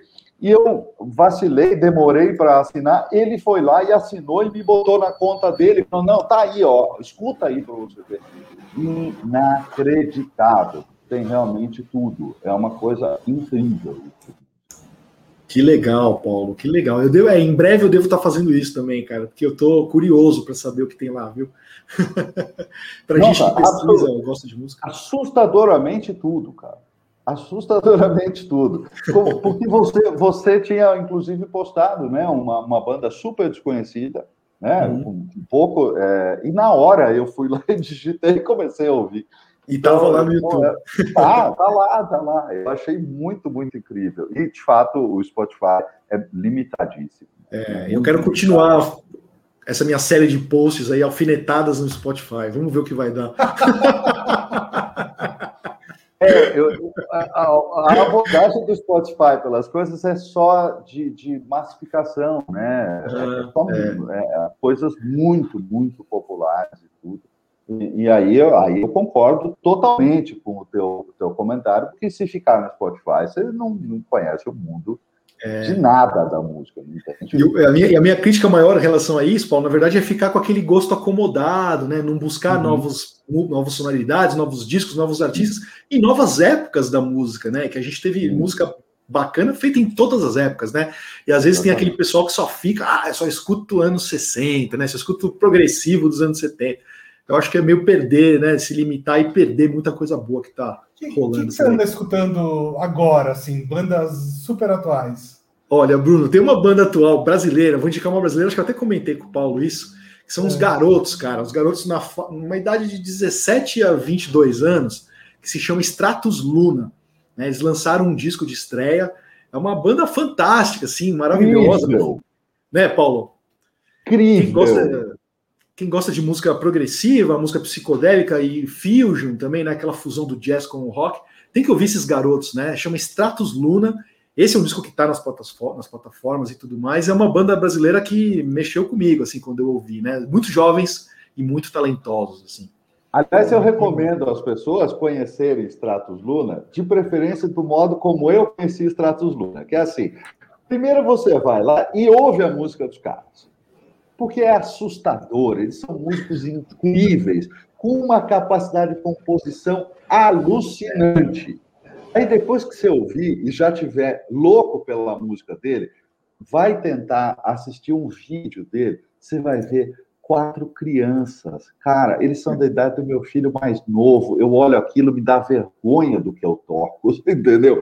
Porque, assim, é impressionante. Os moleques são Nossa, eu tô, vendo a foto aqui, realmente assustador. É assustador, mas o mais assustador é o nível de maturidade na composição desses moleques. Cara, é assustador. Então, e esse é um detalhe. Tem, tem, um dos integrantes aqui que é literalmente uma criança. Eu vou ter que mostrar isso aqui para quem tiver. É, para quem estiver assistindo a gente, eu vou, eu vou mostrar, porque é demais. Sim, e é isso que o Paulo falou. Tem um, tem um deles, agora não sei, mas pelo menos antes, na época da gravação, tudo era menor de idade, tinha 16 isso. anos, 17 anos. Mas fazer música é, é, uma coisa que se pode fazer a qualquer idade, está tudo certo com isso. Mas é, fazer aí, música autoral com, este, com esta maturidade de composição, absolutamente assustadora. São maravilhosos. Uau! Não, o cara de boina é uma criança mesmo. É o baterista. É o baterista. Uau! Eu, é, se não me engano, ele que quando gravou tinha 16 anos. É, é uma é, coisa é. impressionante. É isso. Para quem, pra quem não tá. Para quem está escutando a gente, tá? Eu estou mostrando a foto da banda aqui, mas vocês podem procurar no Google Stratos Luna. Isso, Bruno. E é isso que o Paulo falou. Também o que me, me, surpreendeu muito foi o nível, a qualidade das composições, né? Porque a gente, com, com vai passando a idade, a gente deixa de se de se encantar tanto com aquela quebradeira, aquele virtuosismo, né? Isso passa a não fazer tanto sentido, no meu caso, principalmente, né? Eu acho que o Paulo também passa por isso. E aí você começa não a é prestar atenção nas composições, né? né? Nas sacadas, não é só técnica, né, Paulo? E esses garotos já vêm, tão jovens, podiam estar se inebriando aí com, a, com virtuosismo e querer se mostrar, e não, cara, é o contrário, né? Eles são talentosos, tocam muito, mas tem um, um cuidado muito especial nas composições, né? no desenvolvimento dos temas que são longos, que seguem essa cartilha aí do rock mais progressivo, né? É, eu recomendo muito também o som deles. E Bento, qual, qual foi sua qual é a banda da sua vida? Putz, cara, a banda da minha vida é do cara que me chamou de South American, Bruno. Sinto dizer isso. Você vê que a gente toma porrada e gosta, né, cara? É um Olha, Grand Funk Railroad. É o Grand Funk Railroad, uma banda americana, né? Começaram como um power trio, vieram daquela cidade de Flint, né? A mesma cidade do Michael Moore, uma das cidades mais violentas, a mais violenta. A água ali é complicada, né? A água ali forma, forma é, gente forte. É, pois é, estado de Michigan, né? Perto ali de Detroit, né? Onde uma cidade crucial para o rock and roll também, que surgiu tantas bandas incríveis, né? Mas o Grand Funk é a minha paixão, Bruno. É a banda que eu mais gostei quando eu ouvi quando era adolescente. E, cara, até hoje escuto. Sou fã demais dos caras, assim. Acho que eles fazem um tipo de rock and roll diferente, assim. Né? Uma coisa de misturar o rock com uma coisa mais soul, mais funk mesmo, mais balançada tal. E um rock pesado da época. Essa era uma banda do povo na época, né? Uma banda que os críticos odiavam e o povo amava. Tem toda essa. Tanto que é a banda preferida do Homer Simpson também. Se você jogar no, no episódio dos Simpsons tem ele falando do Grand Funk Railroad pro Bart e tal, é muito legal, era a banda preferida dele. Tá, Isso diz muito sobre mim também. É. Caros ouvintes e espectadores, se vocês nunca ouviram falar dessa banda, fiquem tranquilos, porque eu também não, tá? Então, eu também estou me sentindo um peixe fora da água nessa conversa. Mas você sabe que essa, essa direção que você estava indicando aí, é, Bento, hum. a ideia de artistas que tinham um, uma, um grande apelo popular, que eram amados pelo público e, e, e chafurdados pela crítica, xingados o tempo todo. A gente tem uma coleção incrível de gente no passado, como o Grand Funk, como o Black Sabbath, como o Kiss, mas veja só o que é curioso. Quando você olha para a atualidade, também tem, embora não estejamos falando de, de rock and roll necessariamente, mas você também tem um movimento nesse sentido. Artistas que vão, como a gente diz, né, para os braços do povo e que a crítica fica xingando e depois, eventualmente, acaba se rendendo. Anitta é um pouco isso? Quem, Paulo? Desculpa, cortou um pouquinho a tua pergunta no final. A Anitta é um pouco isso? Ah, então, eu acho que sim, cara. Eu acho que sim, total. A Anitta, o funk carioca, né? Tão, que, que tantas pessoas ficam apedrejando e não veem um valor cultural e artístico naquilo, né? Um, um valor que eu acho, sabe, esquisito a pessoa não enxergar, né? Ser, ser, assim, como é que se fala? Preconceituosa a ponto de não enxergar nenhum valor naquilo cultural e artístico, enfim. Eu acho que sim, eu acho que a Anitta tá total nessa, cara. É, é o gran funk dos anos 2000 e pouco, né? Porque é isso, é um fenômeno popular que e hoje em dia nem importa mais se a crítica gosta ou não, né? Acho que naquela época, a gente falando de anos 70, tinha um, uma importância muito grande naquilo que você falou, da gente ler a matéria, acreditar no que aquele crítico estava falando e, e, e, não conseguir ouvir, não tirar a nossa própria conclusão, e na do cara, né? E hoje em dia isso não existe mais. Né? Ainda bem que isso não existe mais, né? Eu sempre quis sempre falo que eu nunca fui crítico de música. Eu sou um fã de música que gosta de compartilhar a música com as pessoas. Né? Música que eu acho legal, que acho que vale a pena ser compartilhada. Então, assim, eu nunca tive essa posição de crítico, sabe? Eu sempre achei. Nunca. Por mais que eu me encantei com isso uma época quando eu era adolescente, depois eu falei, cara, não é essa a minha onda. Eu acho que a crítica já não serve mais, assim, nesse sentido, né? E ainda bem, eu acho que as pessoas têm que ter liberdade tem que ter essa coisa democrática de você poder ouvir, curtir, achar o que você acha bacana e consumir, né? Essa é uma das grandes virtudes aí do mundo atual. E, aliás, já que a gente citou a Anitta, né, vale dizer que a gente está gravando esse programa numa quarta. Você provavelmente, esse programa provavelmente vai estar disponibilizado na quinta ou na sexta. Mas na segunda-feira dessa semana da gravação, o, não sei se você acompanhou isso, Bento, mas o New Bank anunciou que a Anitta ia fazer parte do conselho de administração da empresa. Né? Uau! E isso gerou todo um bafafá, porque tem, enfim, algumas pessoas acham que é só marketing, só espuma, outras pessoas acham que a Anitta realmente tem alguma coisa a agregar ao Nubank, porque, enfim, é, é inegável que é uma grande empresária tal, e ela sabe tocar pelo menos a, a própria marca muito bem. Mas o que, que, que, você acha disso, né? De, de artistas entrando no, no, mundo corporativo? Isso não é novo, tá? Por exemplo, 10 anos atrás, a Lady Gaga foi anunciada como diretora de criação da Polaroid, né? É, é claro que não significa que a Lady Gaga ia todo dia lá bater ponto na Polaroid, mas, né, além da espuma, que óbvio que tem, imagino que ela tenha tido alguma influência lá dentro e tal. O que você acha desse tipo de movimento? Cara, eu acho muito interessante, muito válido, viu, Bruno? Eu acho, cara, legal demais. Assim, acho que são propostas, né? A gente, o Paulo falou do Kiss. O Kiss é uma banda que sempre teve essa proposta do marketing, né? De ser uma corporação e uma empresa antes mesmo de ser uma banda de rock, né? Então, Totalmente. eu acho incrível. Até, nas palestras também que eu faço, que eu falo sobre é, gerenciamento de uma comunidade, né? Uma comunidade de música e de fãs de música. Eu sempre cito o exemplo do Kiss né? Que é uma banda que, se você quiser ser enterrado no caixão do Kiss, você compra um caixão do Kiss ou uma urna funerária do Kiss para guardar suas cinzas. Existe esse, esse, catálogo aí de merchandising da banda, né?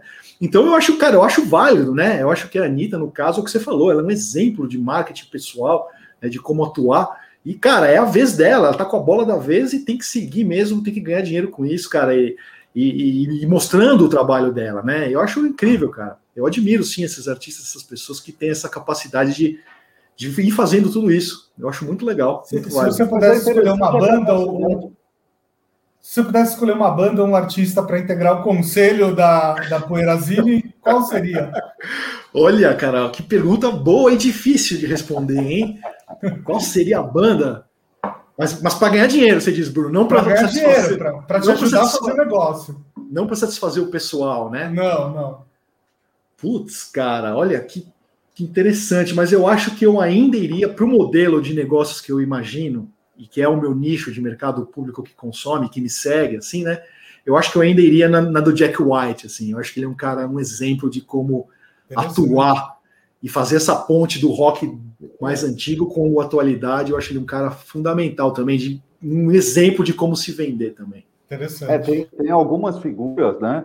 que são, são muito interessantes nesse sentido. Eu diria, Jack White é, é um deles, Dave Grohl, que você citou também. Agora, tem um outro cara que é o John Mayer, né?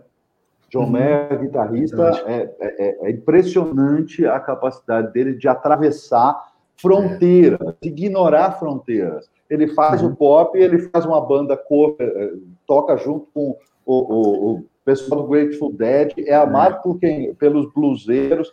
E, e, a Anitta fez uma maluquice de, de atravessar para um mundo uh, outro, né? Que nada tem com uhum. arte, nada tem com está é, ligado a investimento, está ligado a, a, a, capital mesmo.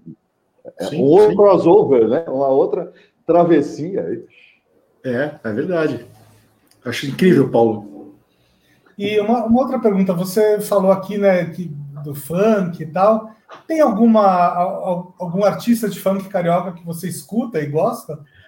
Então, eu não conheço tanto a fundo assim, Bruno, porque, simplesmente porque eu não tive tempo de, de, me dedicar e mergulhar nesse universo do funk, né? Mas é, mas é algo que já me atrai desde, desde o surgimento, né? Desde quando começou a pintar o funk carioca, que todo mundo ah, começou a pichar e, e denegrir aquele tipo de coisa, eu, eu já vi ali um link cultural com os bailes cariocas dos anos 70, né? Os bailes do Big Boy, do Ademir Lemos, sabe? Essa coisa de fazer os bailes na, na, na periferia, balanço. nos subúrbios, do balanço, balanço. né? Do, da cena Black Hill, que, que a gente tanto uhum. gosta, né? Sabe, eu já vi uma ligação com isso, sabe? Então, para mim, cara, já tem um valor cultural aquilo ali, sabe? Como manifestação, como expressão, né? Então, cara, é, eu não sei te dizer nomes assim, porque realmente faltou tempo de eu estudar e, e me dedicar àquilo. Mas, inclusive, eu fui convidado agora para fazer uma, um ciclo de podcasts. Né? Eu ainda não posso divulgar muita coisa, mas um dos episódios vai ser sobre o funk e a gente vai entrevistar um estudioso do assunto. Então, cara, eu devo mergulhar nisso muito em breve. Estou muito feliz de, de, poder trabalhar com isso, fazer essa ponte e saber mais, né, aprender mais sobre isso, que já é algo que eu já admiro desde o surgimento. Assim. E, e o sertanejo universitário, o que, que, que você acha? Como é que é, Bruno? Desculpa. Sertanejo universitário, o que, você acha? Tá se jogando na fogueira, hein? Tô me jogando na fogueira, cara. Não, agora, não, agora, agora, falando sério, o, o, o, por exemplo, ano, ano após ano o Spotify divulga o top 10 de músicas ouvidas no Brasil e só dá sertanejo universitário, né? Olha só. Assim, nem funk, sertanejo universitário é, é completamente dominante na cena musical brasileira hoje. É, né? Curioso, hein, Bruno? É, no caso do sertanejo é, universitário, respondendo a tua pergunta, eu já, não, eu já não tive tempo nem de citar nomes, como também de ouvir alguma coisa, assim, né? Porque já não me surgiu tanto esse interesse, eu já não consegui criar tantas conexões, assim, como eu criei com o funk carioca, né? Mas, cara, não sei, eu não posso dizer porque realmente eu não conheço, não consumo. E o, o que Mas... me desagrada um pouco essa coisa do conservadorismo que a gente vinha falando, né? Talvez o público seja mais conservador, seja de uma posição política assim. Então, sabe, eu já tenho uma predisposição, claro, acaba sendo um preconceito nesse sentido de não, não, não me identificar como eu me identifico com o funk carioca, em é. questão né, de, um, é coisa... de, um, processo mais de massa mesmo, né? Que já me agrada, entendeu? Mas é uma coisa muito interessante isso que você estava apontando aí, Bruno, por uma coisa muito clara para quem conhece os Estados Unidos um pouco mais, não, eh, digamos assim, só Nova York e Los Angeles, mas viajou pelo interior americano um pouco, você vai notar que a música dos Estados Unidos, como um país, ela não está representada exatamente só daquelas coisas da parada de sucesso, da Billboard, que está nas grandes capitais. Né? A música no interior dos Estados Unidos tem uma infinidade de artistas que jamais o mundo ouviu falar e que estão centrados numa coisa que eles chamam basicamente de americana, né? que é aquilo, uma música que tem uma raiz forte com o country, tem uma, um tratamento pop e que tem um parentesco aí, desculpe com isso que vocês estão identificando como sertanejo universitário aqui no Brasil. E aí você percebe que este nosso país continental desse tamanho, e veja, eu conheço o interior do Brasil, que morei em Goiás também. A música do Brasil, fora das capitais, é outra conversa também, né? assim como acontece nos Estados Unidos. É. Eu, eu, teve uma. Para o meu novo livro, Paulo e Bruno, O Lindo Seu Delirante 3, eu entrevistei o Maurício Pereira, né? Que ele era dos Mulheres Negras. E, cara, ele deu uma declaração muito legal, assim, falando um pouco sobre isso, né? Sobre essa diferença dos gêneros musicais e dos fenômenos musicais que vêm de baixo para cima, no caso, né? É, na, na, na escala da, da, da sociedade ali. E ele fala isso, cara. Ele fala que a música brasileira sempre criativa, sempre se reinventando, sempre se adaptando, sempre achando o seu caminho, né? Isso é o que eu também sinto na minha carreira assim, de jornalista independente no Brasil. Né? A gente tem que achar nossos caminhos, tem que se, se adaptando e se. É, e, e, mesmo, não digo nem lutando, mas assim, trabalhando com as precariedades e fazer isso virar um lance interessante, né? De repente, até um produto de exportação, já num exercício de antropofagia aí, né? Coisa que os mutantes fizeram, que o Oswald de Andrade propôs lá atrás. Enfim, acho que o Brasil tem essa capacidade muito. A música brasileira, ela é isso, né? Seja de onde ela vier, de onde ela for, com toda a sua diversidade, as diferenças, ela vai se adaptando, vai se recriando e vai virando produto de exportação, né? Do João Gilberto à Anitta, cara. Então eu acho incrível uhum. isso.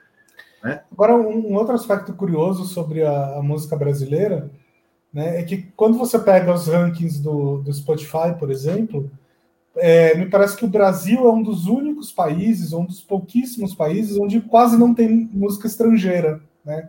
A gente, o, a massa do Brasil consome quase só música brasileira mesmo. Brasileira. Né? Mesmo, mesmo, sei lá, essas músicas internacionais de outros ritmos que, que, que a gente acha que está bombando, não está. Uhum. Né? Realmente não está. É uma coisa ainda relativamente de nicho. É muito maluco isso, né? É muito curioso, é muito curioso isso. E, e fazendo um link, Paulo, para o lance oposto disso daí, é engraçado, porque trabalhando com um pessoal mais do rock, né? Pessoal que ouve o rock mais clássico e tal, a gente pode até falar um pouco mais conservador nesse sentido, eu percebo que ainda tem muita gente que tem preconceito com o rock brasileiro, por exemplo, com a música cantada em português. Né? As pessoas passaram tanto tempo, tantos anos da vida ouvindo rock inglês e rock americano, que não hum. conseguem ouvir o argentino, o rock brasileiro, o rock japonês, o rock espanhol, sei lá, rock cantando uhum. em outra língua, né? Isso ainda é uma barreira, né? Às vezes eu faço alguns posts dando umas alfinetadinhas assim para o pessoal abrir a cabeça nesse sentido, né? Então é curioso isso. Você vê que na música popular tem um consumo enorme de música brasileira, mas dentro do rock às vezes o pessoal tá lá ouvindo os medalhões, né? O rock inglês, o rock americano ainda, né? Eu não sei como é que está esta situação hoje mas alguns anos atrás, eu me lembro de ter lido exatamente este comentário. Só havia três países onde a própria música do país era mais ouvida do que a música pop internacional. Uhum. Esses três países eram exatamente os Estados Unidos, a Inglaterra e o Brasil. Brasil, olha que legal. exatamente. O poder da, da própria música. Eu acho que isso fala de uma coisa muito importante é, para a formação do que é né, o, a cultura brasileira que, é. que, se alimenta dela própria, que se tem como uma referência uh, muito importante. A música é, é, manteve isso, né, de, de qualquer uhum. forma. Eu acho que isso é muito importante. Aí. É, é verdade, Paulo. E, é, Bento, me fala uma coisa, qual foi o, o episódio de podcast mais legal que você já fez, assim, que você tem, você tem no coração? Olha, que pergunta, hein, Bruno? Caramba, foram tantos, cara, é difícil lembrar. Mas, ó, eu vou citar uma sériezinha que a gente fez, de alguns episódios na sequência, que foi sobre música brasileira. E a gente foi falando cada episódio um pouquinho, um pouquinho da Jovem Guarda, um pouquinho da Tropicália, depois ali os anos 70, rock rural, né? Chegando naquela explosão do rock dos anos 80. Eu não vou lembrar o, os números dos episódios, mas a gente fez uma série, acho que foram oito programas, que, cara, eu fiquei feliz com essa série, assim, sabe? Eu falei, olha, a gente conseguiu condensar um, um pedaço aqui da música brasileira em formato podcast. Eu gostei bastante desse. E teve, e teve também, teve alguns episódios que eu gravei nas minhas viagens, né? O Paulo falou das viagens lá pelo interior dos Estados Unidos e tal. Uhum. E uma época da minha vida, cara, eu larguei tudo, fiquei rodando o sul dos Estados Unidos ali, sozinho, e gravei alguns episódios durante essa viagem contando ali, como se fosse um diário do, do meu road movie ali, imaginário, né? Também está no formato podcast, e foi um que eu gostei muito de fazer também. Muito legal. É, aqui que você tem feito algumas palestras e tal, né? É, e quando você fez lá o, o, nosso curso com a gente, a gente também. Eu lembro que a gente ficou um almoço inteiro discutindo que tipos de palestras você podia fazer e tal. Como é, como é que tá essa sua vida de speaker? Olha, Bruno, cara, eu tô sentindo falta do, dessa vida presencial, é claro, como vocês imaginam vocês, né, de estar fazendo ali os cursos e tal. Mas por um outro lado, cara, eu acho que eu me encantei bastante também com esse lance do online, né? Eu quero muito me dedicar a isso. Tanto que o pessoal me pergunta, ah, e o próximo livro? E o próximo livro? Eu falei, cara, esse ano não tem livro, esse ano tem palestra, né? Tem projetos, infoprodutos que eu estou bolando aí também. E, e também estou muito interessado no audiovisual, também estou trabalhando com isso. É, inclusive, com para mim é um desafio, né? Fui convidado para fazer o roteiro, a direção também do documentário, que vai sair em breve também. E, cara, estou muito feliz, estou muito feliz com isso também, com essas possibilidades, assim, sabe, Bruno? Então, minha vida de speaker tá mais aqui, ó, que nem vocês, né? Atrás da câmera, uhum. aqui em casa, mas eu tô uhum. adorando, tô curtindo muito. Acho que o meu futuro aí vai ser muito também nesse sentido, dessa educação via online, né? Dessa interação também. Coisas que eu e o Paulo, que somos assim do mundo da música, viu, Bruno? A gente sente muita falta de sentar num, num pub, né? Vamos chamar assim, né? Num pub, num bar, tomar uma ah, é cerveja e falar. É falar de bandas que só a gente conhece.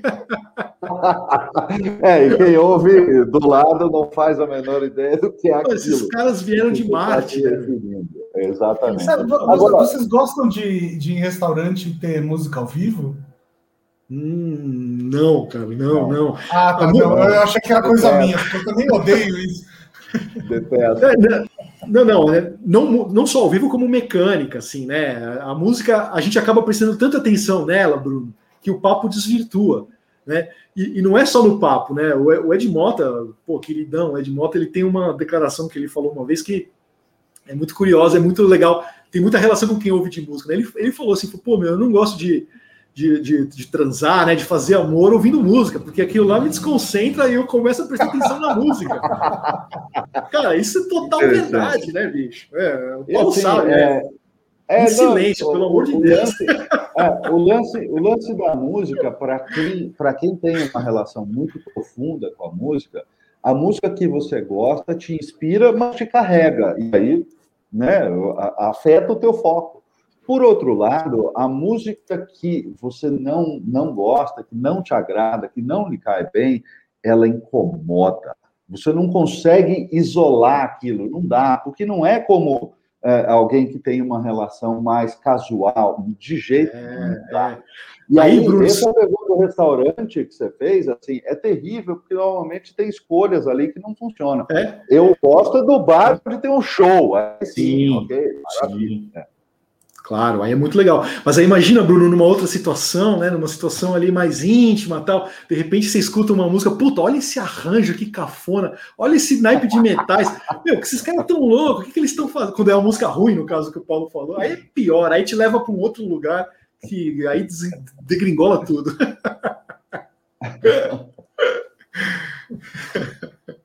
Mas, mas, isso é curioso, Bento. E eu vou, vou te contar, eu vou contar para vocês uma coisa que é assim, muitas vezes a gente, em, enfim, em lugares públicos, em restaurante, em loja, não sei o quê, é, é, muitas vezes eu com a família, eu estou ali, não sei o quê, e começo a incomodar com aquilo que está ali tocando e tudo.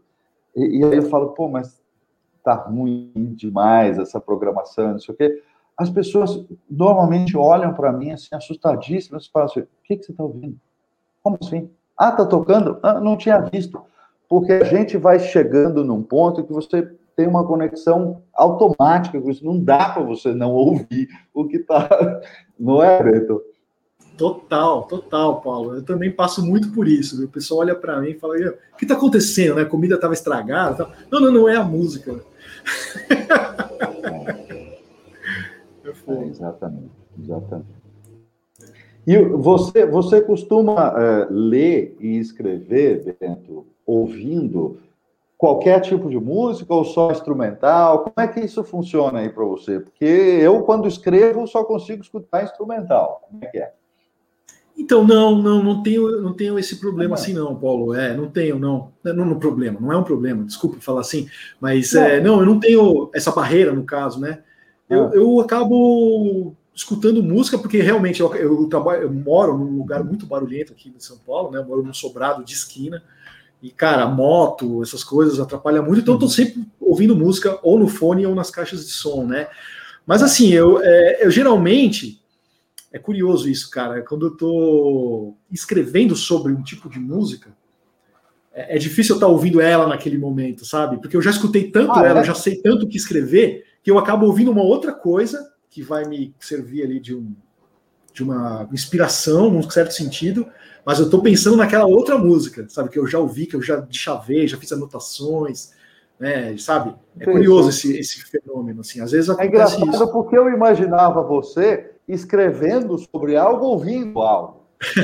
Porque isso é, uma, é uma, isso é uma experiência que muitas vezes eu tive com os seus textos, com os seus livros. Abria uhum. uma coisa ali, começava a ler, e não, eu tenho que escutar isso. E eu punha ao mesmo tempo. Uh, e, é, é.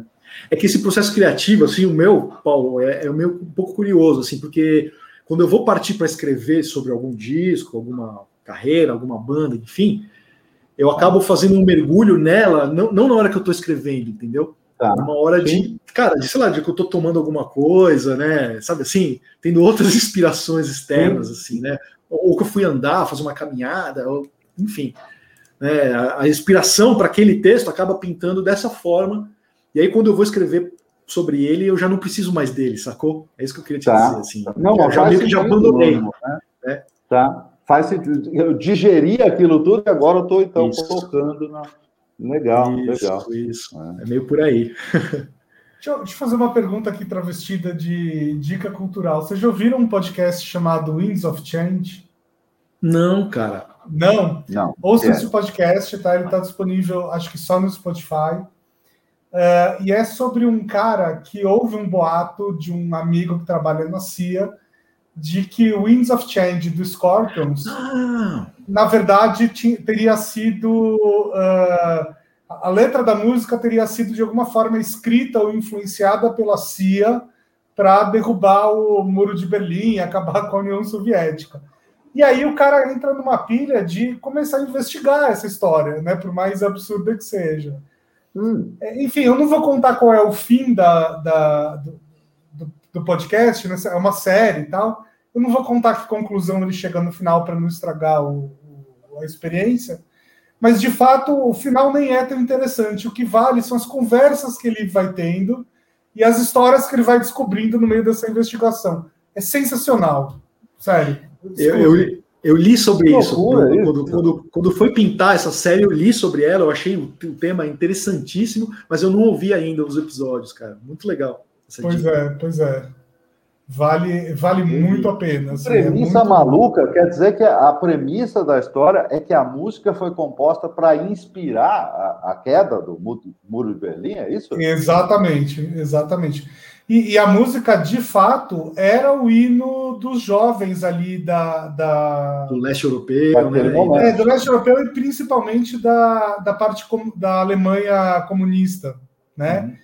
É, e aliás, o, o, a música foi escrita né, baseada numa viagem do Scorpions a Moscou, uhum. e existe uma versão dela em russo que, os, que o Scorpions gravou.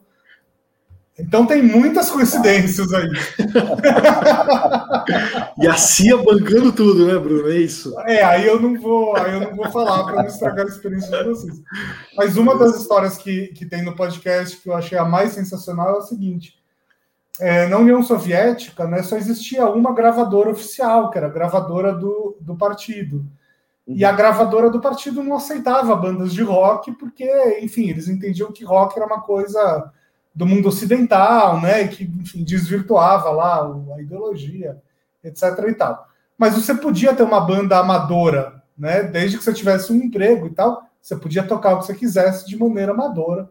Existiam muitas bandas de rock lá na, na União Soviética mas nenhuma delas com sucesso uh, relevante. Acabava, né? Não gravava. É, não gravava. Assim, elas até podiam gravar em fita e distribuir para ah, amigos, ah, sim, mas. Desculpa, não lançava, ok. É. Não lançava.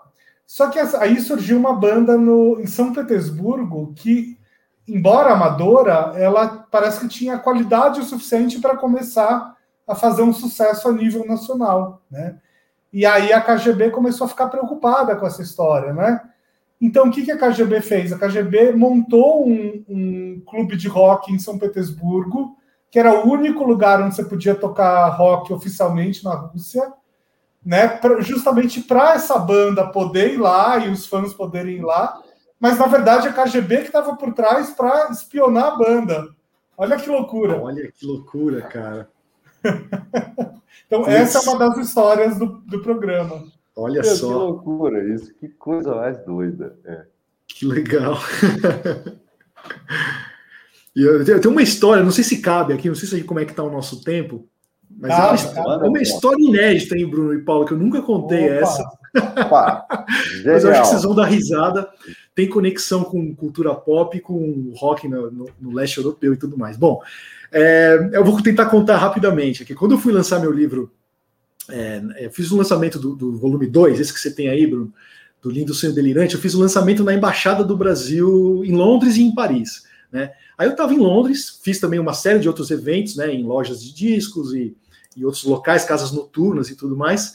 E, cara, eu acabei estendendo a minha, a minha estar, ali em Londres, na cidade, né? E Londres muito caro, né? Todo mundo sabe, para você passar uma noite ali, tudo acabei ficando em casas de amigos tal, para economizar. E, cara, e como eu acabei alongando esse meu período por lá, eu meio que precisei me virar e arranjar um lugar para ficar, né? E, cara, foi muito legal, porque teve, através de um amigo, eu conheci uma garota, na verdade eu nem a conheci, era uma garota polonesa e ela tinha uma casa em, Londres, e ela ficou sabendo que eu estava lá lançando livro, falando de música brasileira, tudo, e, e esse meu amigo contou essa história para ela pelo WhatsApp, e ela falou assim: olha, empresta minha casa para o Bento, contanto que ele alimente meu gato. Ele pode dormir na minha casa, pode passar uma semana lá, e ele só tem que dar comida para o meu gato. Eu falei, cara, vamos nessa, né? Eu tenho essa coisa meio aventureira, né, Paulo? Esse sonho de viver viajando. Então, para mim, é tipo, eu me sinto numa banda punk excursionando pelos bunkers ali, né, na Europa. Ah. pelos squats e tal, né? Enfim, mas era uma casa legal, cara, bacana. Ela me emprestou a casa. Eu não a conheci. Só que olha a história: o cara que ia me entregar a chave da casa dela era um ex-namorado dela. E ele era polonês. E eu fui encontrar com esse cara, com esse cara me encontrar, me emprestar a chave da casa dela, e, meu, eu acho que ele desconfiou que eu era, tipo, um caso dela, um novo namorado tal. O cara tava puto, bicho. Meio, meio me tratando mal, assim, né? E ele falava super pouco inglês tal, eu não entendia o que ele falava. Bicho, eu sei que foi engraçado, eu fiquei morrendo de medo, cara, desse cara, do polonês, né? E ele, meu, me mostrando como funcionavam as coisas da casa tal, mas mal encarado, bicho. Eu sei que eu fiquei ali apreensivo com a história, né? Enfim, passou uma semana. No dia que eu fui embora, esse cara foi lá se encontrar comigo, né, para pegar a chave. Aí eu falei, puta, agora esse cara vai me dar um pau, né, bicho? Agora eu vou apanhar. É... Já que quando eu conheci ele, ele segurou a onda, agora eu tô ah, ferrado, né? É. Eu sei, bicho, que ele foi levar a chave lá para mim e tal, com aquela cara fechadona tal, não sei o quê. Aí ele ficou sabendo que eu trabalhava com música, né? Que eu era, eu tinha, tava lançando um livro na cidade, tudo aí ele já mudou e perguntou, né? Ah, você gosta de música, você veio do Brasil, tal, não sei o quê. Aí, cara, ele começou a entrar no papo. Você vê como a música vai unindo, né? Vai, vai mudando a, a reação das Sim. pessoas. Eu sei, Paulo, que ele me contou, ele falou: olha, não sei se você sabe, mas esse bairro que a gente está aqui foi onde surgiu o Iron Maiden. Né? O Steve Harris, o baixista do Iron Maiden, morava aqui nesse bairro, a banda tocava naquele pub ali e tal, não sei o quê. Ele puxou o assunto do Iron Maiden. Aí ele me. Aí, cara, aí foi, né, bicho? Eu falei, bicho, o Iron Maiden, você sabe que o Iron Maiden tocou na, na Polônia, né, no, em 84? Fez um dos primeiros shows de uma banda ocidental lá, na, ah. na, numa turnê importantíssima para o Iron Maiden, foi a maior feita na época tal, e eles passaram no Brasil, tocaram no Rock in Rio, em 85, na primeira edição do Rock in Rio, né? Sim. Cara, o cara, essa hora, Paulo, ele ficou emocionado. O polonês que ia me dar porrada, ele ficou tão emocionado, bicho, que Cara, ele me abraçou, começou a chorar, porque ele começou a lembrar do que aquele show tinha representado para os poloneses, né, naquela época de, de, de, de, cultura fechada, né, o muro de Berlim aí, em 84, né, cara. E para o Brasil, eu expliquei para ele que foi algo similar. A gente vinha saindo de uma ditadura, era a primeira vez que a gente estava vendo o Iron Maiden, uns shows de é. heavy metal daquele, daquela proporção. O quanto isso foi importante para minha geração. Bicho, eu sei que o cara me abraçou, chorou, levou minhas malas pro, pro metrô e carregou tudo e me colocou no, no trem, cara. E me abraçou e falou: nunca vou te esquecer, nunca mais da minha vida. Maravilhoso. Essa é a história, bicho. O Iron Maiden me salvou. Sensacional. Sensacional. E é isso. Pô, é, é, curioso isso, né? Porque às vezes a gente encontra pessoas e, e é, por algum momento ali você não, não sabe né, de, dessa, dessa, dessa paixão uh, mútua pela música. E isso aconteceu com um amigo que a gente tem em comum, né, Bento? Eu fui é, é, é, chamado para treinar o Hélio Yasbeck, que é um grande advogado aqui de São Paulo. Sentei lá no escritório dele, a gente começou, fez uh, um, todo um, um, trabalho de treinamento, uh, digamos assim, num momento bastante mais formal, um pouco mais sério e tudo. E depois que a gente tinha concluído a sessão de treinamento, ficamos ali tomando um café e batendo um papo e tudo. E eu não sei, não me lembro mais como eh, a gente acabou falando justamente de você. E, e que era um de nós falou de você e o outro falou não, o Bento, o Bento. Ah, e aí estava eh, claro para mim e para ele um mundo de coisas que a gente tinha em comum. Pronto, a partir dali eram dois irmãos, cara. Porque é muito legal. Que é legal, Paulo. E é muito legal porque isso não tem barreira, não tem língua, né? É uma coisa que vai hum. além, cara. E, putz, né? Experiências que vão acontecendo, eu, eu, passei por algumas dessas nas viagens, né? Que eu falei, meu, isso não é possível, né? Eu sou igual a esse cara e esse cara tá aqui do outro lado do mundo, né? É muito curioso isso. É incrível, incrível. Sensacional. acho, que é, acho que é um consenso. é. Bento, uh, eh, para a gente ir se despedindo aqui, como é que as pessoas te encontram? Quem quiser saber mais do seu trabalho, quem quiser ouvir o seu podcast, esse é o seu momento jabá. Fala Opa. o que você quiser. Que legal, meu momento Anitta, hein? Olha, estou entrando nas corporações agora, hein? Muito bem. Bom, pessoal, quem quiser me achar, me localizar aqui nesse mundo virtual, é só jogar Poeirazine, né? Eu tenho o site que é o poeirazine.com.br e lá tem todas as edições da, da, revista que eu editei, do fanzine, né? Tem todos os episódios do PoeiraCast online, tem também os, os volumes do livro que eu lancei, né? O livro Ser Delirante, tá tudo lá. E nas redes eu tô sempre como Poeirazine também. Instagram, Facebook, Twitter, Spotify, dá para ouvir o podcast lá também. É só buscar por Poeirazine que vocês vão me achar. Vai ser um prazer aí estar em contato com todos vocês por lá também. Maravilhoso. Mas, mas, sua casa é limpinha ou tem muita poeira? Olha, cara, com essa obra que tá tendo em frente aqui, a poeira dobrou, viu, bicho? Tá... É, limpar uma estante cheia dessas não deve ser fácil, né? Preciso, inclusive, fazer aquela limpeza semestral aqui, viu, Bruno, que eu faço na parte de trás ali, junta muito pó, cara. Vou gravar uns stories aí pra gente disso. Vou gravar. É, gravar a hora que tirar tudo da estante, você. Nossa, Muito bom. Muito Bem, obrigado. Muito obrigado. Obrigado vocês, foi muito bacana esse papo, muito legal. Foi praticamente uma sessão de terapia, né? Contei coisas aqui que eu nunca havia contado para ninguém. Vocês são, vocês, vocês vão extraindo essas coisas aí dos entrevistados. A gente gosta dessa brincadeira um tantão, viu, É muito legal.